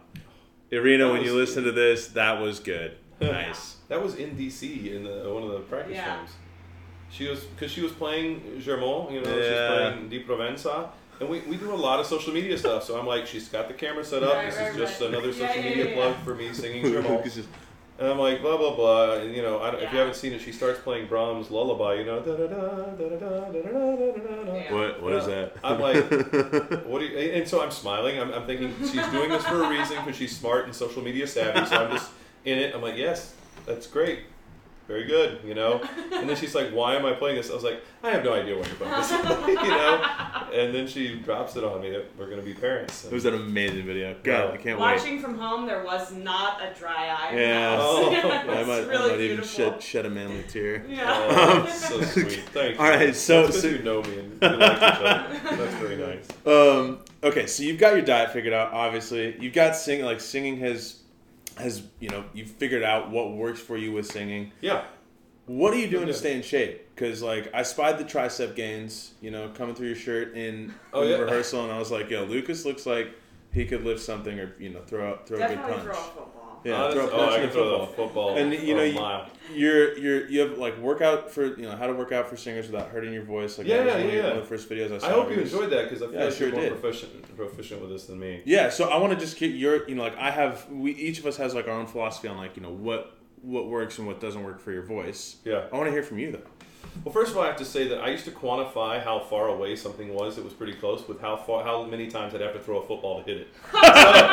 So, I go, oh, that's Starbucks. That, I can throw a football three times when you get there. 25 football Yeah. trick, yeah. Oh, that's a hike. No, I never got to 25, honestly. That, that you know, if it was two to six, I'm like, I can throw a football. So anyway, um, yeah, I mean, I, for me personally these days, honestly, I'm really into rock climbing. Yeah, I'm, I'm climbing a lot of rocks these days. that's a hell of a workout. Indoor. Yeah, I it's imagine. it's it's fun. You know, I j- ah, people sometimes poo-poo spa e Jimmy places, but it gets me there. It just makes me show up. I joined the Equinox on 67th and Columbus. It's a good spot. it's a pretty sweet gym. That's a ridiculous gym. Yeah, so I mean, I and I'm paying so much that the guilt alone makes me go to the gym. What you pay, you pay attention to. It- there you go. Very well said. So um, I'm not saying everyone has to do that to get to the gym because God, I could. I used to. But if you're paying Workouts. 200 bucks for a membership, Yeah, you're you're- going you're- to the Is that, is that how much the flagship Equinox is? So, quick spiel about the flagship Equinox. I'm not going to name the price because you know what? That is for you to determine. See value as you will, not price. But you can get a, what's it called? The membership pass to all of the Equinoxes. But the flagship Equinox Passport. is its own thing. it is its own thing, And you know what? and it's more. It's it is more on top of that because they. I mean, I'll just. They have a two two to three story locker room. Yeah, they, well, yeah, they do.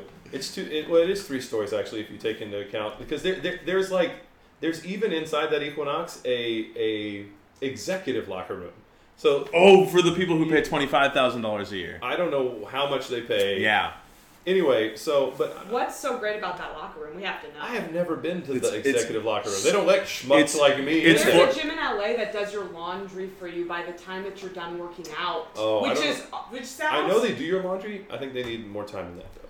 Oh. Yeah. there's yeah. I think that there's something like you can look this up and if you like like get really deep into like a wormhole of gym membership uh, prices and things. Yeah, I think Equinox has this thing where it's like twenty five thousand dollars a year and you get your own locker room and then like your own personal trainer forever. Damn, that's Yeah. pretty dope. It's That's like the black card from American Express. Yeah.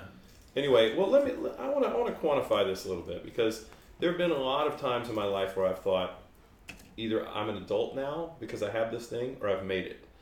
And I I give you an example of I'm an adult. Like when I was when I when I was went to college, I thought if I get a garbage disposal, I'm an adult. Then it was if I get a dishwasher, I'm an That's adult. so then accurate. it's if I get yes. a washer dryer, I'm an adult. You know, our like next step. yeah, yeah. Okay, so those quantifiers, I thought I'm a real professional. It was it was ten years ago, almost to the day that I made my Met debut in War and Peace, and I walked by that Equinox. It was the Reebok Club at the time, Yeah. And I would look up at it and think, one day, if I'll if I can join this gym, I'll have made it. And I I did this. I, I went the, not this Bohème I just sang, but the last time I sang Bohème at the Met, I went there, and I still thought that. I thought, and I didn't do it. I didn't join it because I thought that's too expensive. I'm not joining it.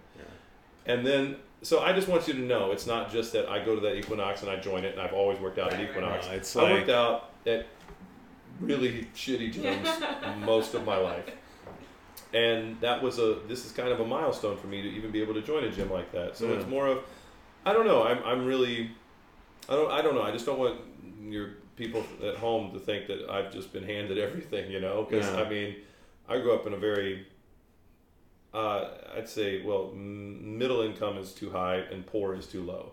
But Yeah, you know, like family. My mom was a teacher. Yeah. Stepdad was a landscape architect, and you know, I worked. I've worked since I was fifteen. You know, like I was your first job? Installing liner pools. Oh. hmm Oh. I used to hop in the back of a truck at five o'clock in the morning, and uh, drive around North and South Carolina and and install liner pools.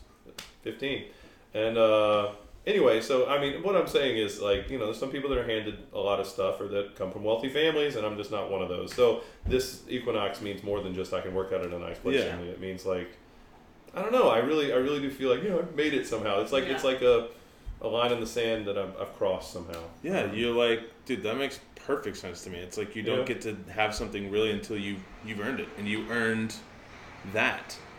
Yeah. That's badass. Carolyn, what was your first job? Oh, I worked at uh, our the pool down the street. Yeah, I served ice cream. Yeah. How old are you? Caroline. 15 or 16. That's so cute. 15, Yeah. Yeah, Yeah. that, that that awkward point when you're like, shit, I can't drive there, but I need to get there. Yeah, and Well- it was just down the street, so I could just walk down from my Yeah. house to. Oh, that's nice. Yeah. What was your first job? Uh, I worked for Epicurean Catering in There you. Denver, Colorado.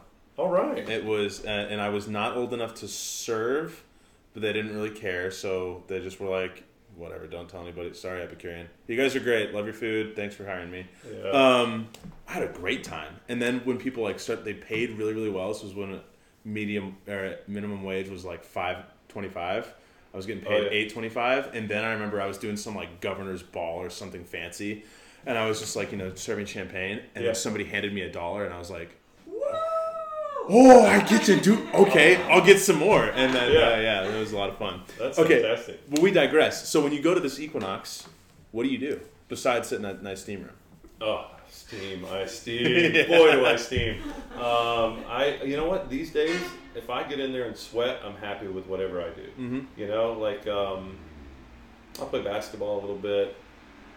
Honestly, my knees don't hold up anymore. I, I mean, I'm, I'm, I'm, I'm a hoop star from way back when. I gotta say, I played a lot of basketball in Can my you time. dunk? Uh, there was a time. What? There was Come a time. on. no, man. I just honestly, I just can't do it. So I, you know, I'm normally climbing. I'm normally climbing. Really? I'm warming up, I'm climbing, doing a few push-ups in between, you know. Uh, and then if I'm not climbing, I'm doing uh, either like sort of a mix of weight room and machine stuff. Yeah. Uh, I normally like to start off five minutes on the bike just to get everything sort of warm, get a little bit of a schwitz on, and you know just get it beginning, Right. heart rate level up, and uh, that's kind of that's kind of it, man. I'm pretty basic. Uh, when I'm in Minneapolis though, which is where I live, I've got a trainer there, and I go see her, and she kicks my butt. man. Yeah. she just she hands it to me. Yeah, we're doing all sorts of crazy lunges and and and like sled pulls. And, Yeah. and uh, That's awesome. Yeah. So do you find that that like what is what is do you think that strength and fitness plays a role in being a useful opera singer? Uh, it's funny. My inclination is to say no because it should be all about the voice. But in this climate of opera, that uh, I mean, I hope I feel like we're coming to the end of it with Yeah. you know, with Me Too and no body shaming and that sort of stuff. We're coming hopefully to a new new period in opera where you don't have to have six pack abs to sing Billy Budd. You can just be a great singer and Right. write for the role. Because sing maybe Budd. Billy Budd didn't look like that. Maybe he was just a yeah guy. the you know the, the words they used to describe him in the opera i think there are only two des- des- describing words uh, uh, beauty Good- handsomeness goodness, goodness. Uh, maybe five and then they call him the big lad with the stammer Yep. you know and so sounds like me right i just kidding so no, i love the role of billy so I, but uh, i mean the point i'm trying to make is that you know i I- it's if you're prettier and you sound good, you're going to do better than an Yeah. uglier who sounds good on the same level. You Right. know, and, and God, that sounds like a terrible soundbite, but I No, mean, but I, I it's- just, it's it's a shame, Yeah. But and do it's you a shame. do you think that training your body gives you any sort of proprio, proprioceptive awareness that could benefit you regardless of size? You know, this is this is a great question, and I feel like because you guys are very healthy, it's good to think positive about it. But as Yeah. many people think Mm. positive about it, Right. it gives them an excuse to say, "This is why I'm not succeeding. This is why I'm singing poorly." So then let me because I've worked out so hard. Yes. then let me make sure so let me just set this up so that we don't leave any room for misunderstanding. Yes. What I am asking is, I completely agree with you that I think that it is, uh, I think that suspension of disbelief is something that everybody buys into when you get a ticket and you sit down. So of course I'm like, if you are not ripped with six pack abs, I mean, like let's say like you know Nathan and uh, and Bill look great in that Pearl Fishers duet, but I am not going to, and they sound great too, but I am not going to, as an audience member, think that I lose anything if you if you aren't that jacked because I think that people just want to hear good singing and see believable acting and relationships on stage. I My think singers want to. The public doesn't. Hmm. You think the public wants those abs? I think they do. Okay, we're gonna have to come. Okay, We'll come back to that. Sorry. that's so not the question my question is to you, as a not, it is not up for debate whether or not you're a great singer. As a masterful singer and student of the craft, do you find that being active in whatever shape or form and doing something good for your body, like for you going going vegan, and not saying that you have to lift weights, but just being strong and useful, being able to pull a sled, being able to climb a rock. Do you find that that makes you a better singer? Does that influence your singing in a positive way? Yeah, I I, I, I want to say yes because I know how important it is for people to do that. Yeah. But I want to make sure that it is, if it's a strictly vocal question, that it's true. Strictly strictly know? vocal. Does Because that Pavarotti wasn't climbing walls? You know, Yes. and and there's some people. I think these days it, it's become a little anecdotal that that you don't just sing; you do all these other things. You Mhm. have a social media account. Yeah. You're the you're you you have to look good, so you have to work out.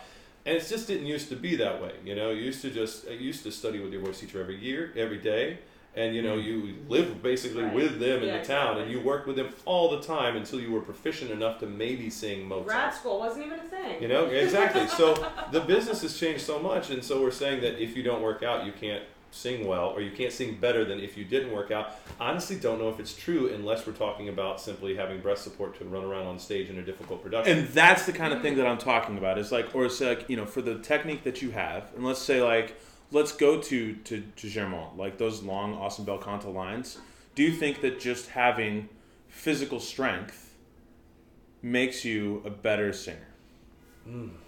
Not that it's and take away like any con- free yourself of any connotations of like Yeah. physical strength comes with tension, but just like you know, just being the kind of guy who is maybe as strong as Billy Budd, able to hold fast onto a rope. Does being able That's a different question, though. That's a different question than how does it Oh, okay. physically impact your. Because uh, well if you have some sort of well this is my opinion you were this is an invitation for you to disagree if you disagree disagree it, i think that having some sort of kinesthetic ability to move yourself in a convincing way is important no matter how you look because you can be 120 pounds in a total model but you move like you ha- you're just discovering gravity You're like, Do you know what uh, i mean that's not what's going his, to what's work. Ricky Bobby? You know, I, I don't know what to do with my hands. You know, there is no fix for that. But so does So I think some sort of physical activity is Yeah. should Does being- ideally encourage uh, encourage that as a skill, but but Does- that's very different than does so. being a healthy person, person who gets his fits on and does something with their body, and who eats in a way that you know you're doing good for yourself, does that make you a better singer? I feel better about myself. So I guess personally that feels good. But when I was love eating and love fat, I honestly feel like I sang just as well as when I'm less Yeah. love fatty. You know, I will say this that there's some people that have extreme weight loss, and my Mhm. opinion on that is when you lose hundred pounds, is that a lot of times the voice goes away because I, I feel like you're used to it's almost like you're used to singing with a girdle Yeah. Yeah. and you don't have anything to push against anymore, and all of a sudden your breath support gets out of whack. It's so it's not really that losing weight or whatever is bad for your voice. It's that you need to be really conscious of what is working for you now and how to keep that working while you undergo a change. Yeah, that's that's true. But honestly, I, I, I want the answer to be yes to your question. Yeah. But I think it's no because I look at so many people that are in the past have been overweight and are just killer singers, and I feel Yeah. like if they got in shape. They'd still be killer singers, or if they didn't, they're always killer singers. you And know? I would. So which which one do you want to want to align yourself with? Because I, to me, I think like when I look back, yes, for every Pavarotti, we also have Sam Ramey. We also have a Corelli. Sam Ramey's naturally skinny though, and don't get Oh, me so wrong. you're talking about weight loss. No, I'm talking about exercise. Okay. I'm saying if that if you Oh, I exercise see, I more see. And lose weight and become a healthier person in that way, I don't think it affects your voice that much. But if you, it, it- but it just you It'll know. affect your career a ton. Right in a positive in a positive yeah. way, and also positive mean way. like, oh, you can. y- Guess what? Instead of you know maybe singing for twenty years or you know something happens, now you can sing forever, or you know being it opens up a lot of possibilities for you. Yeah. So it's maybe the actual adduction and phonation, etc. Maybe Yes. it doesn't affect that that much. Yes. But because that doesn't happen as a professional opera singer, that doesn't happen in a vacuum. You need you, there are other factors that you need to consider, including and not limited to can you walk upstairs on a stage? Yeah, absolutely. But I'd say if we're just talking about your chords coming together and making a nice sound as air goes out, Yeah. you know, I think you could be fat or skinny and be able to do that. Fat or skinny, sure, and Yeah. and I and I've if you lose weight, Yes. it doesn't get better or worse. but you but you can also be strong and be fat. You can also be strong and be skinny. yeah. So you do think that there is you do need to be strong in order to sing well. Oh yeah, well you yeah, absolutely. I mean, you need to yeah. okay. That's what I was asking you. Yeah, Yes. I think yeah, yeah, yeah, yeah, yeah. yes, you win, Michael. Ah! Listen, all that's not all because we're strong. Yeah, so I, is that's the thing is like dude, I don't care about like, if I was if I was Yeah. behind the table I'd be like I don't care fat I just want you to sing really well and act well and just Yeah. move. If you need well. to look strong, you can be strong. It doesn't matter Yeah. what. But but as a masterful singer, strength you do need strength to be able to sing. Yeah, absolutely. I mean, it, it, it is at this point, you know, being forty and sort of seeing people skyrocket to the top and then sort of have a as equally quickly a meteor a meteoric fall. You realize that this career is more of a marathon than a sprint.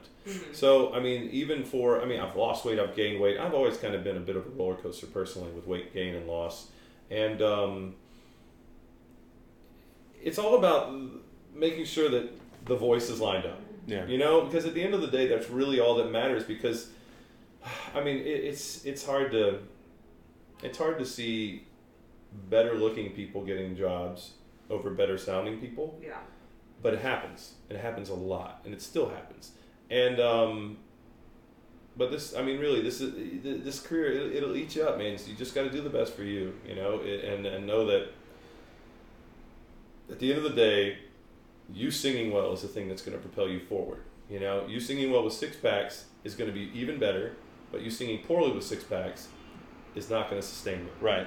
So you might get a few jobs and you might feel like things are going well for you, but if all of a sudden the singing tails off, your six packs aren't going to keep you at the top. Right. Your voice will. Right. Who are your favorite singers? I love Bryn Terfel. He's so easy and it just gets out there.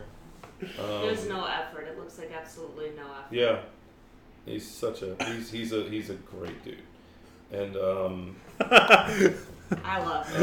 Yeah. I really love him. Yeah, I love he's- because I love him so much. yeah, he's um, that's like a type. He's yeah. We should probably have a poster of him in, in our yeah. house. I mean, I don't know. We could go old. We could go now. Let's just- yeah, all Let's of it. stay. Well, I want to stay current. You know, Okay. because these are people I've heard live, and I find that a lot of recordings don't represent singers as well as a live Totally. as hearing them live. So I'll talk about people I've heard live.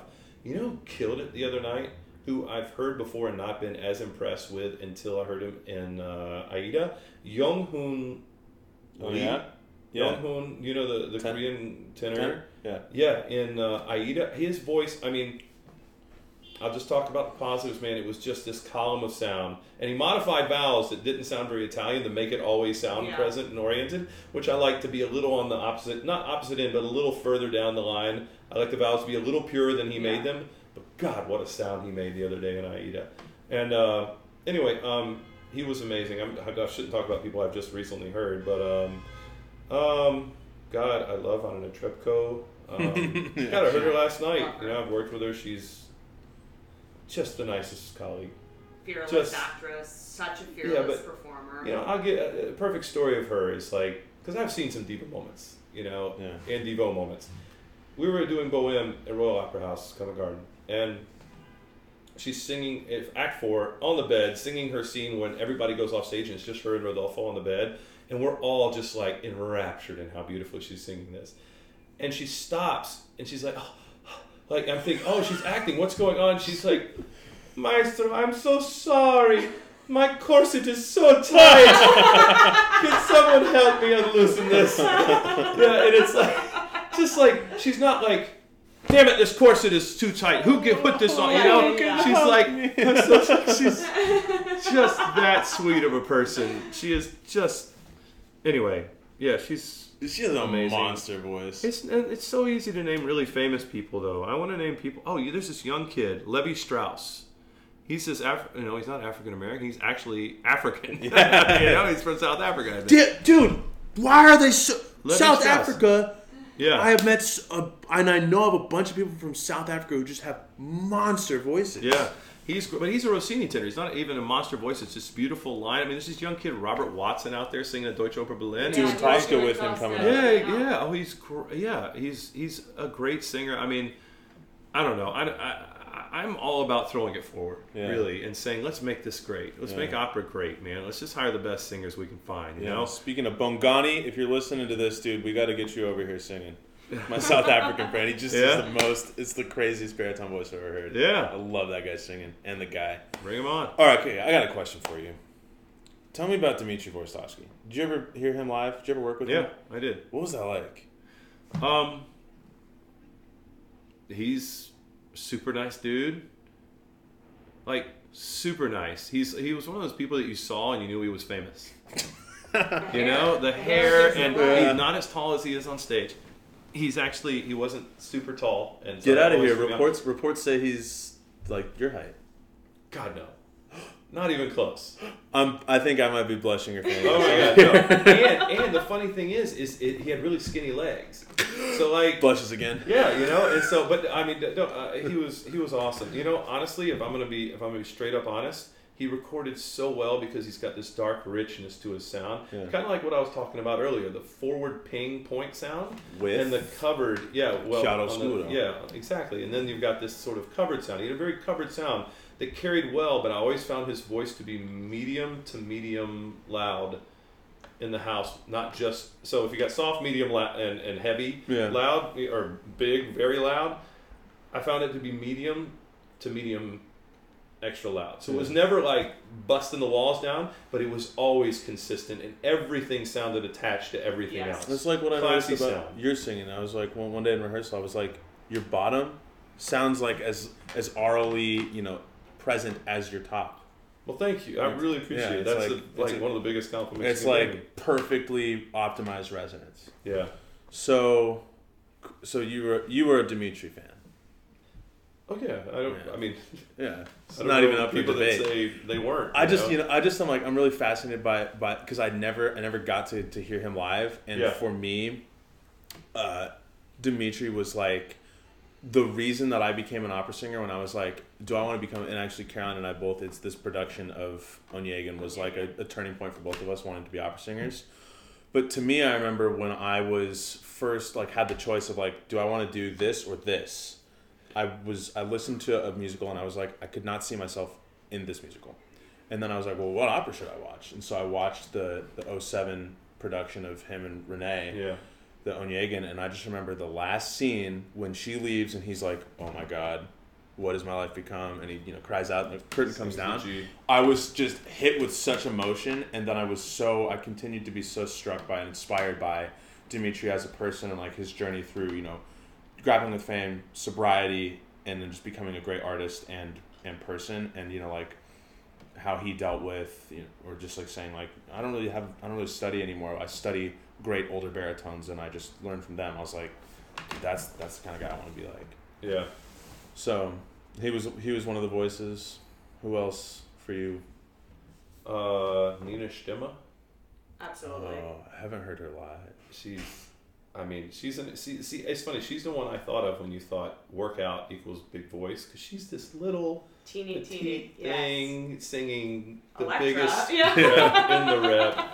Uh, yeah, she just blows it. I out. bet she's strong as an ox. She though. does. She says she does Pilates like three or four Mm. times a week, and that she, her I core believe is just, just absolutely made of steel. Yeah. I she talks it. about it. She talks about it as just being a good mental resource for her, and obviously just critical to Yeah, her. you know who's a voice lesson in the voice is Matthew Polenzani. Really? Good God, it is. It's perfect. It's one of the- the few perfect voices I've heard out there that literally everything is lined up. It's calculatedly perfect. He sings, he marks the aria, and it's like one of the most beautiful things I've ever heard. You know, and, and really, I because I, I, I went into this whole thing saying that I have the best aria in the show. However, I think when Matt Polenzani sings it himself, it's probably up there with my aria just because he's singing it. It's incredible. No kidding.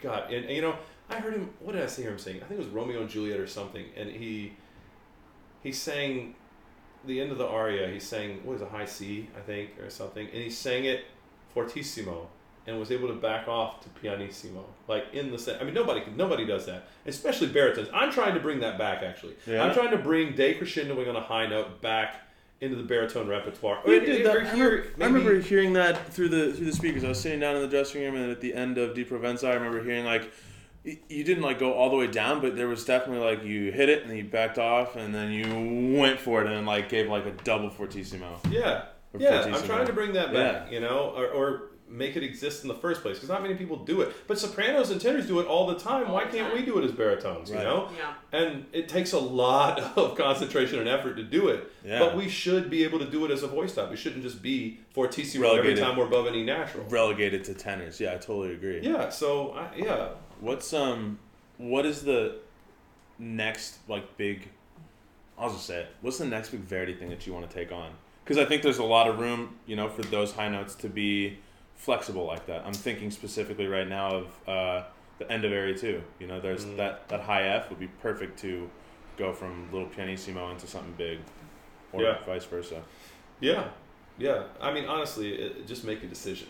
Yeah. You know, like w- w- crescendo or something. Just make music. At the at the end of the day, make music and make it beautiful. So if you're gonna, don't don't get caught up with like, oh, I'm gonna should I crescendo or decrescendo on this note. The fact that you've thought about that at all means you're making music. Yeah. So uh, I don't know. I'd say uh, Rodrigo and Don Carlo is probably my next big thing to do. Yeah. Because honestly, I mean, there, there's there's a there's a there's a pathway for a young Verdi baritone. You know, you don't just go straight to Iago and Rigoletto. Right. You know, you got to sing Traviata first. You got to sing Don Carlo. You got to sing Ford and Falstaff. You know, so uh, I'm I'm I'm currently doing those and working in the direction of like Forza Destino or things like that. Love that opera. Yeah, what a overture. It's probably that and Dutchman my favorite Mhm. overtures. Is uh, Bryn Terfel still doing Falstaff? I don't know. You want to call him? Yeah. Bryn, can, can you guys do Ford and Falstaff? That'd be amazing. Exactly. That'd be wicked. Uh, he might pick up. What uh That would be funny yeah, you ready for the podcast with a special guest star? Special guest Bryn Terfel. Where is he right now? Uh, God, I don't know. I don't know. I texted him when I, when I found I was having a kid. He was really. Oh, maybe he's doing Sweeney. Are they done doing Sweeney? I have no idea. Would you jump into any musicals? Absolutely. Are you Carousel, kidding Of me? course. Carousel. yeah. Oh, I, dude. I don't know why people don't hire me to sing Carousel. I would love to sing You've Carousel. got that recording online. You crush it. Oh, thanks, man. I, I love Carousel so much. Billy Bigelow has always spoken to me. I've done the show. I was the second policeman. As a matter of fact, the role of the second policeman, I saw it on Broadway here, and uh, the role of the second policeman was cut, and they just gave it to one policeman. I was like, come on, second policeman. So who knows? Maybe I could be the second policeman if they bring it back in No, I Broadway. don't think so. Yeah. I They think could create the role for me. I want to hear you sing. I mean, yes, soliloquy, but I want to hear you rip "Highest Judge of All" apart. Yeah, That's a badass song. it's So such you- a great piece. You'd want to get get soliloquy. What else would you want to do? I mean, just the whole canon. Wait, uh, I definitely want to Les Mis. Oklahoma, Les Like, Mis. like, Ooh, now wait, now Les Mis as Valjean or Javert. Uh, Valjean. Valjean. Yeah, definitely. Yeah, Definitely. yeah. That That's would be awesome. fa- That's and that's a guy who also has to be the only description is, well, you, you, at least as far as I know from the show, you got to be able to do something look like you could do something incredibly strong, like lift up that cart. Yeah, exactly. Yeah. Don't have to be ripped. Although Ramin Karimloo, you follow Ramin Karimloo at all? No. Oh man, this is one of my favorite favorite voices and just just cool people. Um, he was Valjean for a long time on Broadway and did some other stuff in that world. And uh, I guess the story goes that like Cameron Mackintosh is like walking by his dressing room and he goes, "Oh, someone's in their thirties now, darling," and you know saying he's getting a little bit soft. So Ramin Karimloo just goes like full bore and is like one of the most jacked human beings I've ever seen in my whole life, and sings like nobody's business. Just does things with your voice that like, I mean, it's just amazing. Yeah. And, and it's very like polarizing. Like people either love it or they are like, Ugh, I don't like that. It's not for Yeah. not for their taste. Totally to my taste. Yeah. It's He- funny as you're talking about somebody that's Jack. I'm thinking Gaston and Beauty and the Beast. I would Yeah. love Yes. to play Gaston. I wouldn't. I don't know if. Uh, sorry, my wife is reaching out. Anyway, um, yeah, I don't know. I would. I, I sing with her the Yeah. the art the me Yeah, the yeah. piece me Yeah. And she does all the bell lines. Oh, I'm sure that's perfect. Unbelievable, inconceivable. I'm not hearing this. You know who really has what you guys should do next? The best Gaston music, and I think it's the best song in the show. It's very close to my heart because it was the first, like, it was kind of the, the thing that made me want to be a performer for real. Was Uh-huh. Gaston in high school? Um, is the mob song? No, No, no, no. The, No. Through the mist, Oh, through the through- wood, through yeah, the that's- darkness. oh. Because you get a growl down there, and then you also like have the whole chorus where you're just like, "Who's coming with me?" And then you get like this Yeah. huge roar, and they're like, "I am." You get to rip low A's and high F's, and it's great. Yeah. Yeah, you Oh. should definitely do that. You know what got me into it? Hmm. Jekyll and Hyde. Oh my god. Totally Jekyll and Hyde. Bob Cuccioli, man. Oh. Oh, Jesus, he's amazing. Dude. That's a That aria, where it's For I live inside you The- forever. No, so good. Yes. And that, like, Oh. if you if you don't have anything to sing for the next two days, that's a really great way to just. Oh yeah, the exactly. Or if you're David Hasselhoff. Oh yeah, I've seen that one. That one's a Yeah. view. Oh my good So God. what do you have coming up? What do I have coming up? I got more Bohèmes. I'm doing a recording of Thais. Nice. Uh, I am. I just was announced as the uh, artist in residence at UNC Chapel Hill, which is actually it's kind of uh, you know maybe we can book in this uh, with the one of the first questions you asked me is why like what I'm doing to sort of propel things forward. And a few years ago, I decided I'd have more of a social media presence and start the blog because I realized there was there was no one out there telling it like it is Yes. really. And so that's why I did it. And the whole point is that, again, if I get kicked in the throat, I want to be able to provide for my family. and so I'm making this direction to say that if one day that happens, I can teach, and I can help young artists in a way that is you know that is real and palpable and and and sort of on the money with where we are right now. Because you have a lot of very famous people out there teaching who might be 20 years outside the career, who like me when I you know I'm sort of getting there where I'm a little dated with my current information on young artist programs because I haven't been in one in so long. Right. So, but at the same time, I've, I've also sung on major houses like Right. Every You're house, you're where we're Yeah. trying to go. Exactly. Yeah. So I feel like I have a lot to add to the the mix in that way, and so I did. I started all this because I wanted to put myself out there in as many ways as possible, and so you know, the blog, the Insta, the Facebook, the Yeah. Twitter, and all that sort of happened because of that. That's awesome. Yeah. And I think like you're totally at a position like where you're offering basically or like building towards offering mentorship from a place that is like totally founded. It's like you have walked the walk Yeah. from every stage, like from you know making it on your own, going through YAPs, having ups and downs, Yeah. and like figuring out how to sing. Yeah. So what Which does is being so an important. artist? What does being an artist in res- residence entail? It means I'm going to go for one week a year. Right now, we're starting off at one week. We were going to do two, but I had a gig come up and I had to cancel the first week. So, but I don't know why I told you that. It's a little involved, but moving on. uh, one week, I'm going to go. I'm going to sing a recital down in Chapel Hill, and I'm going to work with their students for a week. I'm giving three master classes and working for two days doing coaching sessions with them. My wife's going to be helping as well. She's part of the package, and uh, she's an amazing collaborative pianist. And um, so, yeah, we're doing that, and. Um, it's really cool. I cannot wait to start. I can't wait to hear these young singers and to, to work with them and to do all I can for them. Really. Yeah. I can't wait to see your studio blow up. It's gonna be awesome. Well, we'll see. We'll see. I don't know because honestly, I, I, I feel like voice teachers these days, not all, but colleges especially, they just take anybody because if you can pay tuition, you're a viable Yeah. option for them. And then you're also telling somebody there's so many dangers that it's such an irresponsible move. Yeah, uh, exactly. So uh, it's not that I'm the one to tell anyone whether or not they can make a career. I'm not trying to say I'm that guy. I would like to be the guy that doesn't. I wouldn't. I wouldn't accept people into my studio that aren't that I don't believe in. Yeah. Is what I'm saying. You know, and I and I have that that leeway. First of all, I don't have a studio. Yeah. You know, I, I really just teach when I kind of feel like it. I give it a, give away you know some lessons on Instagram here and there, but I don't have a studio. You know, but if I were to start one, it would be people I believed in, and I don't need their money. You know, I'm not trying to make money off of kids Right. You know, because I was that kid, you know. However, at the same time, you have to quantify, qualify, and quantify yourself in a financial way that says, I have this information that's taken me a long time to gain. Yeah. Therefore, I'm worth this much money. Because Right. honestly, what I charge for a lesson, I feel like if I were to charge what I, I feel it's worth, it would be more than what I charge, but I still charge a lot. So I mean, I don't know. It's it's kind of hard for me every time I do. I feel like you know what this struggle is like. You know, that's why I only take people that I know are going to make it. Yeah. You know, or at least going to give it a goddamn good shot. Yeah. You know, and I t- only those are the only people I work with. And uh, not that I'm against working with other people. I just don't want. No, but you want to you want to work with people who like you know when I accept people into my into my coaching program, I literally I will only work with somebody, and I will find out if you listen to this if you are just saying this because you know this. If you're not a ten, I will not work with you yeah, because there is just a level of hesitancy or like a ten on like one to ten. How bad do you want to change? How bad do you want to get these results? yeah. And if you if you want a ten, you know it's it's not fun to work with you, and you're not going Well, to get. It's not, uh, but I'm not working with people for fun. Though it is fun. I do have a great time doing it. I'm doing it because I want to help, you know, Yeah. and I want I, wa- I, I, I, I want to pass on this information. You know, I have a lot of information I feel I can pass on, and if I were to start a studio, you would know that anyone in that studio you listened to was a good singer before you heard them, because they wouldn't be in the studio unless they were. Right. You know, and I feel that's the difference between a lot of voice studios these days.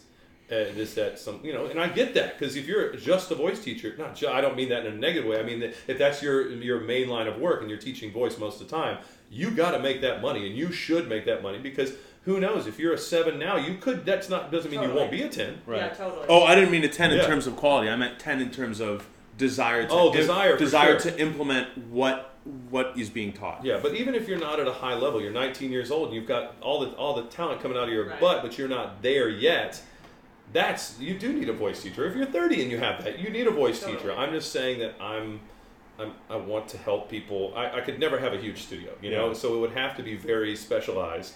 I don't even know what I'm talking because about. you, because you want to you want to make sure that that you are able to serve everybody who comes into your studio at the level that you want to that you think will get the results exactly and that you think that they deserve, but in a way that makes sense for you. yeah, and I'm making it about me so I can make it all about them. Yes, that you know, makes that's really it. You know, it's not it's not about me. You know, it's about me wanting to really be able to help people, and it feels so good to do that. You know, Yeah. so that's it, man. You've So- you've reached it on the Maslow's hierarchy of needs. You're giving back. hey oh Caroline, what were you gonna say? So where can people find you? Where can they find your blog? Where can they? oh yeah, it's called the thebaritoneblog.com, and you can find it there. And actually, I've been thinking about combining a few of my favorites together and making a book, but who the hell's gonna buy it? You know, I'll sell like. 150 and then it's like I'll just be happy. I'll have it on my table, my coffee Yeah. table at home. You know, but I don't know. I think you should definitely do that. We'll see. Yeah. We'll see. But yeah, I mean, but it's I mean, making something that's already free and out there into a book. You know, it's like yeah, it'd just be kind of a novelty thing. You'd be but- like the Carrie Bradshaw of opera. Yeah. yeah. I, she I, has a book in the by the way, I love that reference and am a huge fan. So uh, Do you see just one last question? Do you Yeah. see the blog transitioning in any content way towards if should you transition to more teaching, would you see the blog transitioning towards a resource for teachers or do you continue do you see it continuing to be a resource for singers? uh, honestly, I never think from that angle. I always think, what what do I want to tell? Yeah. What what is an interesting question to answer? Mhm. You know, and uh, so I, I never think of who I'm helping. Totally. I think about what I have expertise in talking about. yeah. you know and what have i experienced and uh, honestly my favorite blogs to write are the that time when blogs uh, and those are the least those are some of the least read ones but i have to say i love those because they're true stories about me just being either an idiot or just like you know not understanding things and sort of learning and growing Yeah. through the process of you know which is all how i gained the information that i write the other stuff about Totally. you know so uh, yeah i guess i go about it from a totally different perspective and just think how can i help really Yeah. Yeah. you That's, know that's that's awesome. well thanks man I Anyway. appreciate it. So baritoneblog.com, Lucas Meachem on Instagram and Twitter. Instagram, Facebook. Twitter, Facebook. Yeah, it's pretty Alright. easy to find me. Lucas. Thank you Dude, so much this was awesome, Yeah, man. this I'm was so awesome. glad to have you on here. Yeah. Um, Some. All right. Yes, Impossible Burger. Here we go.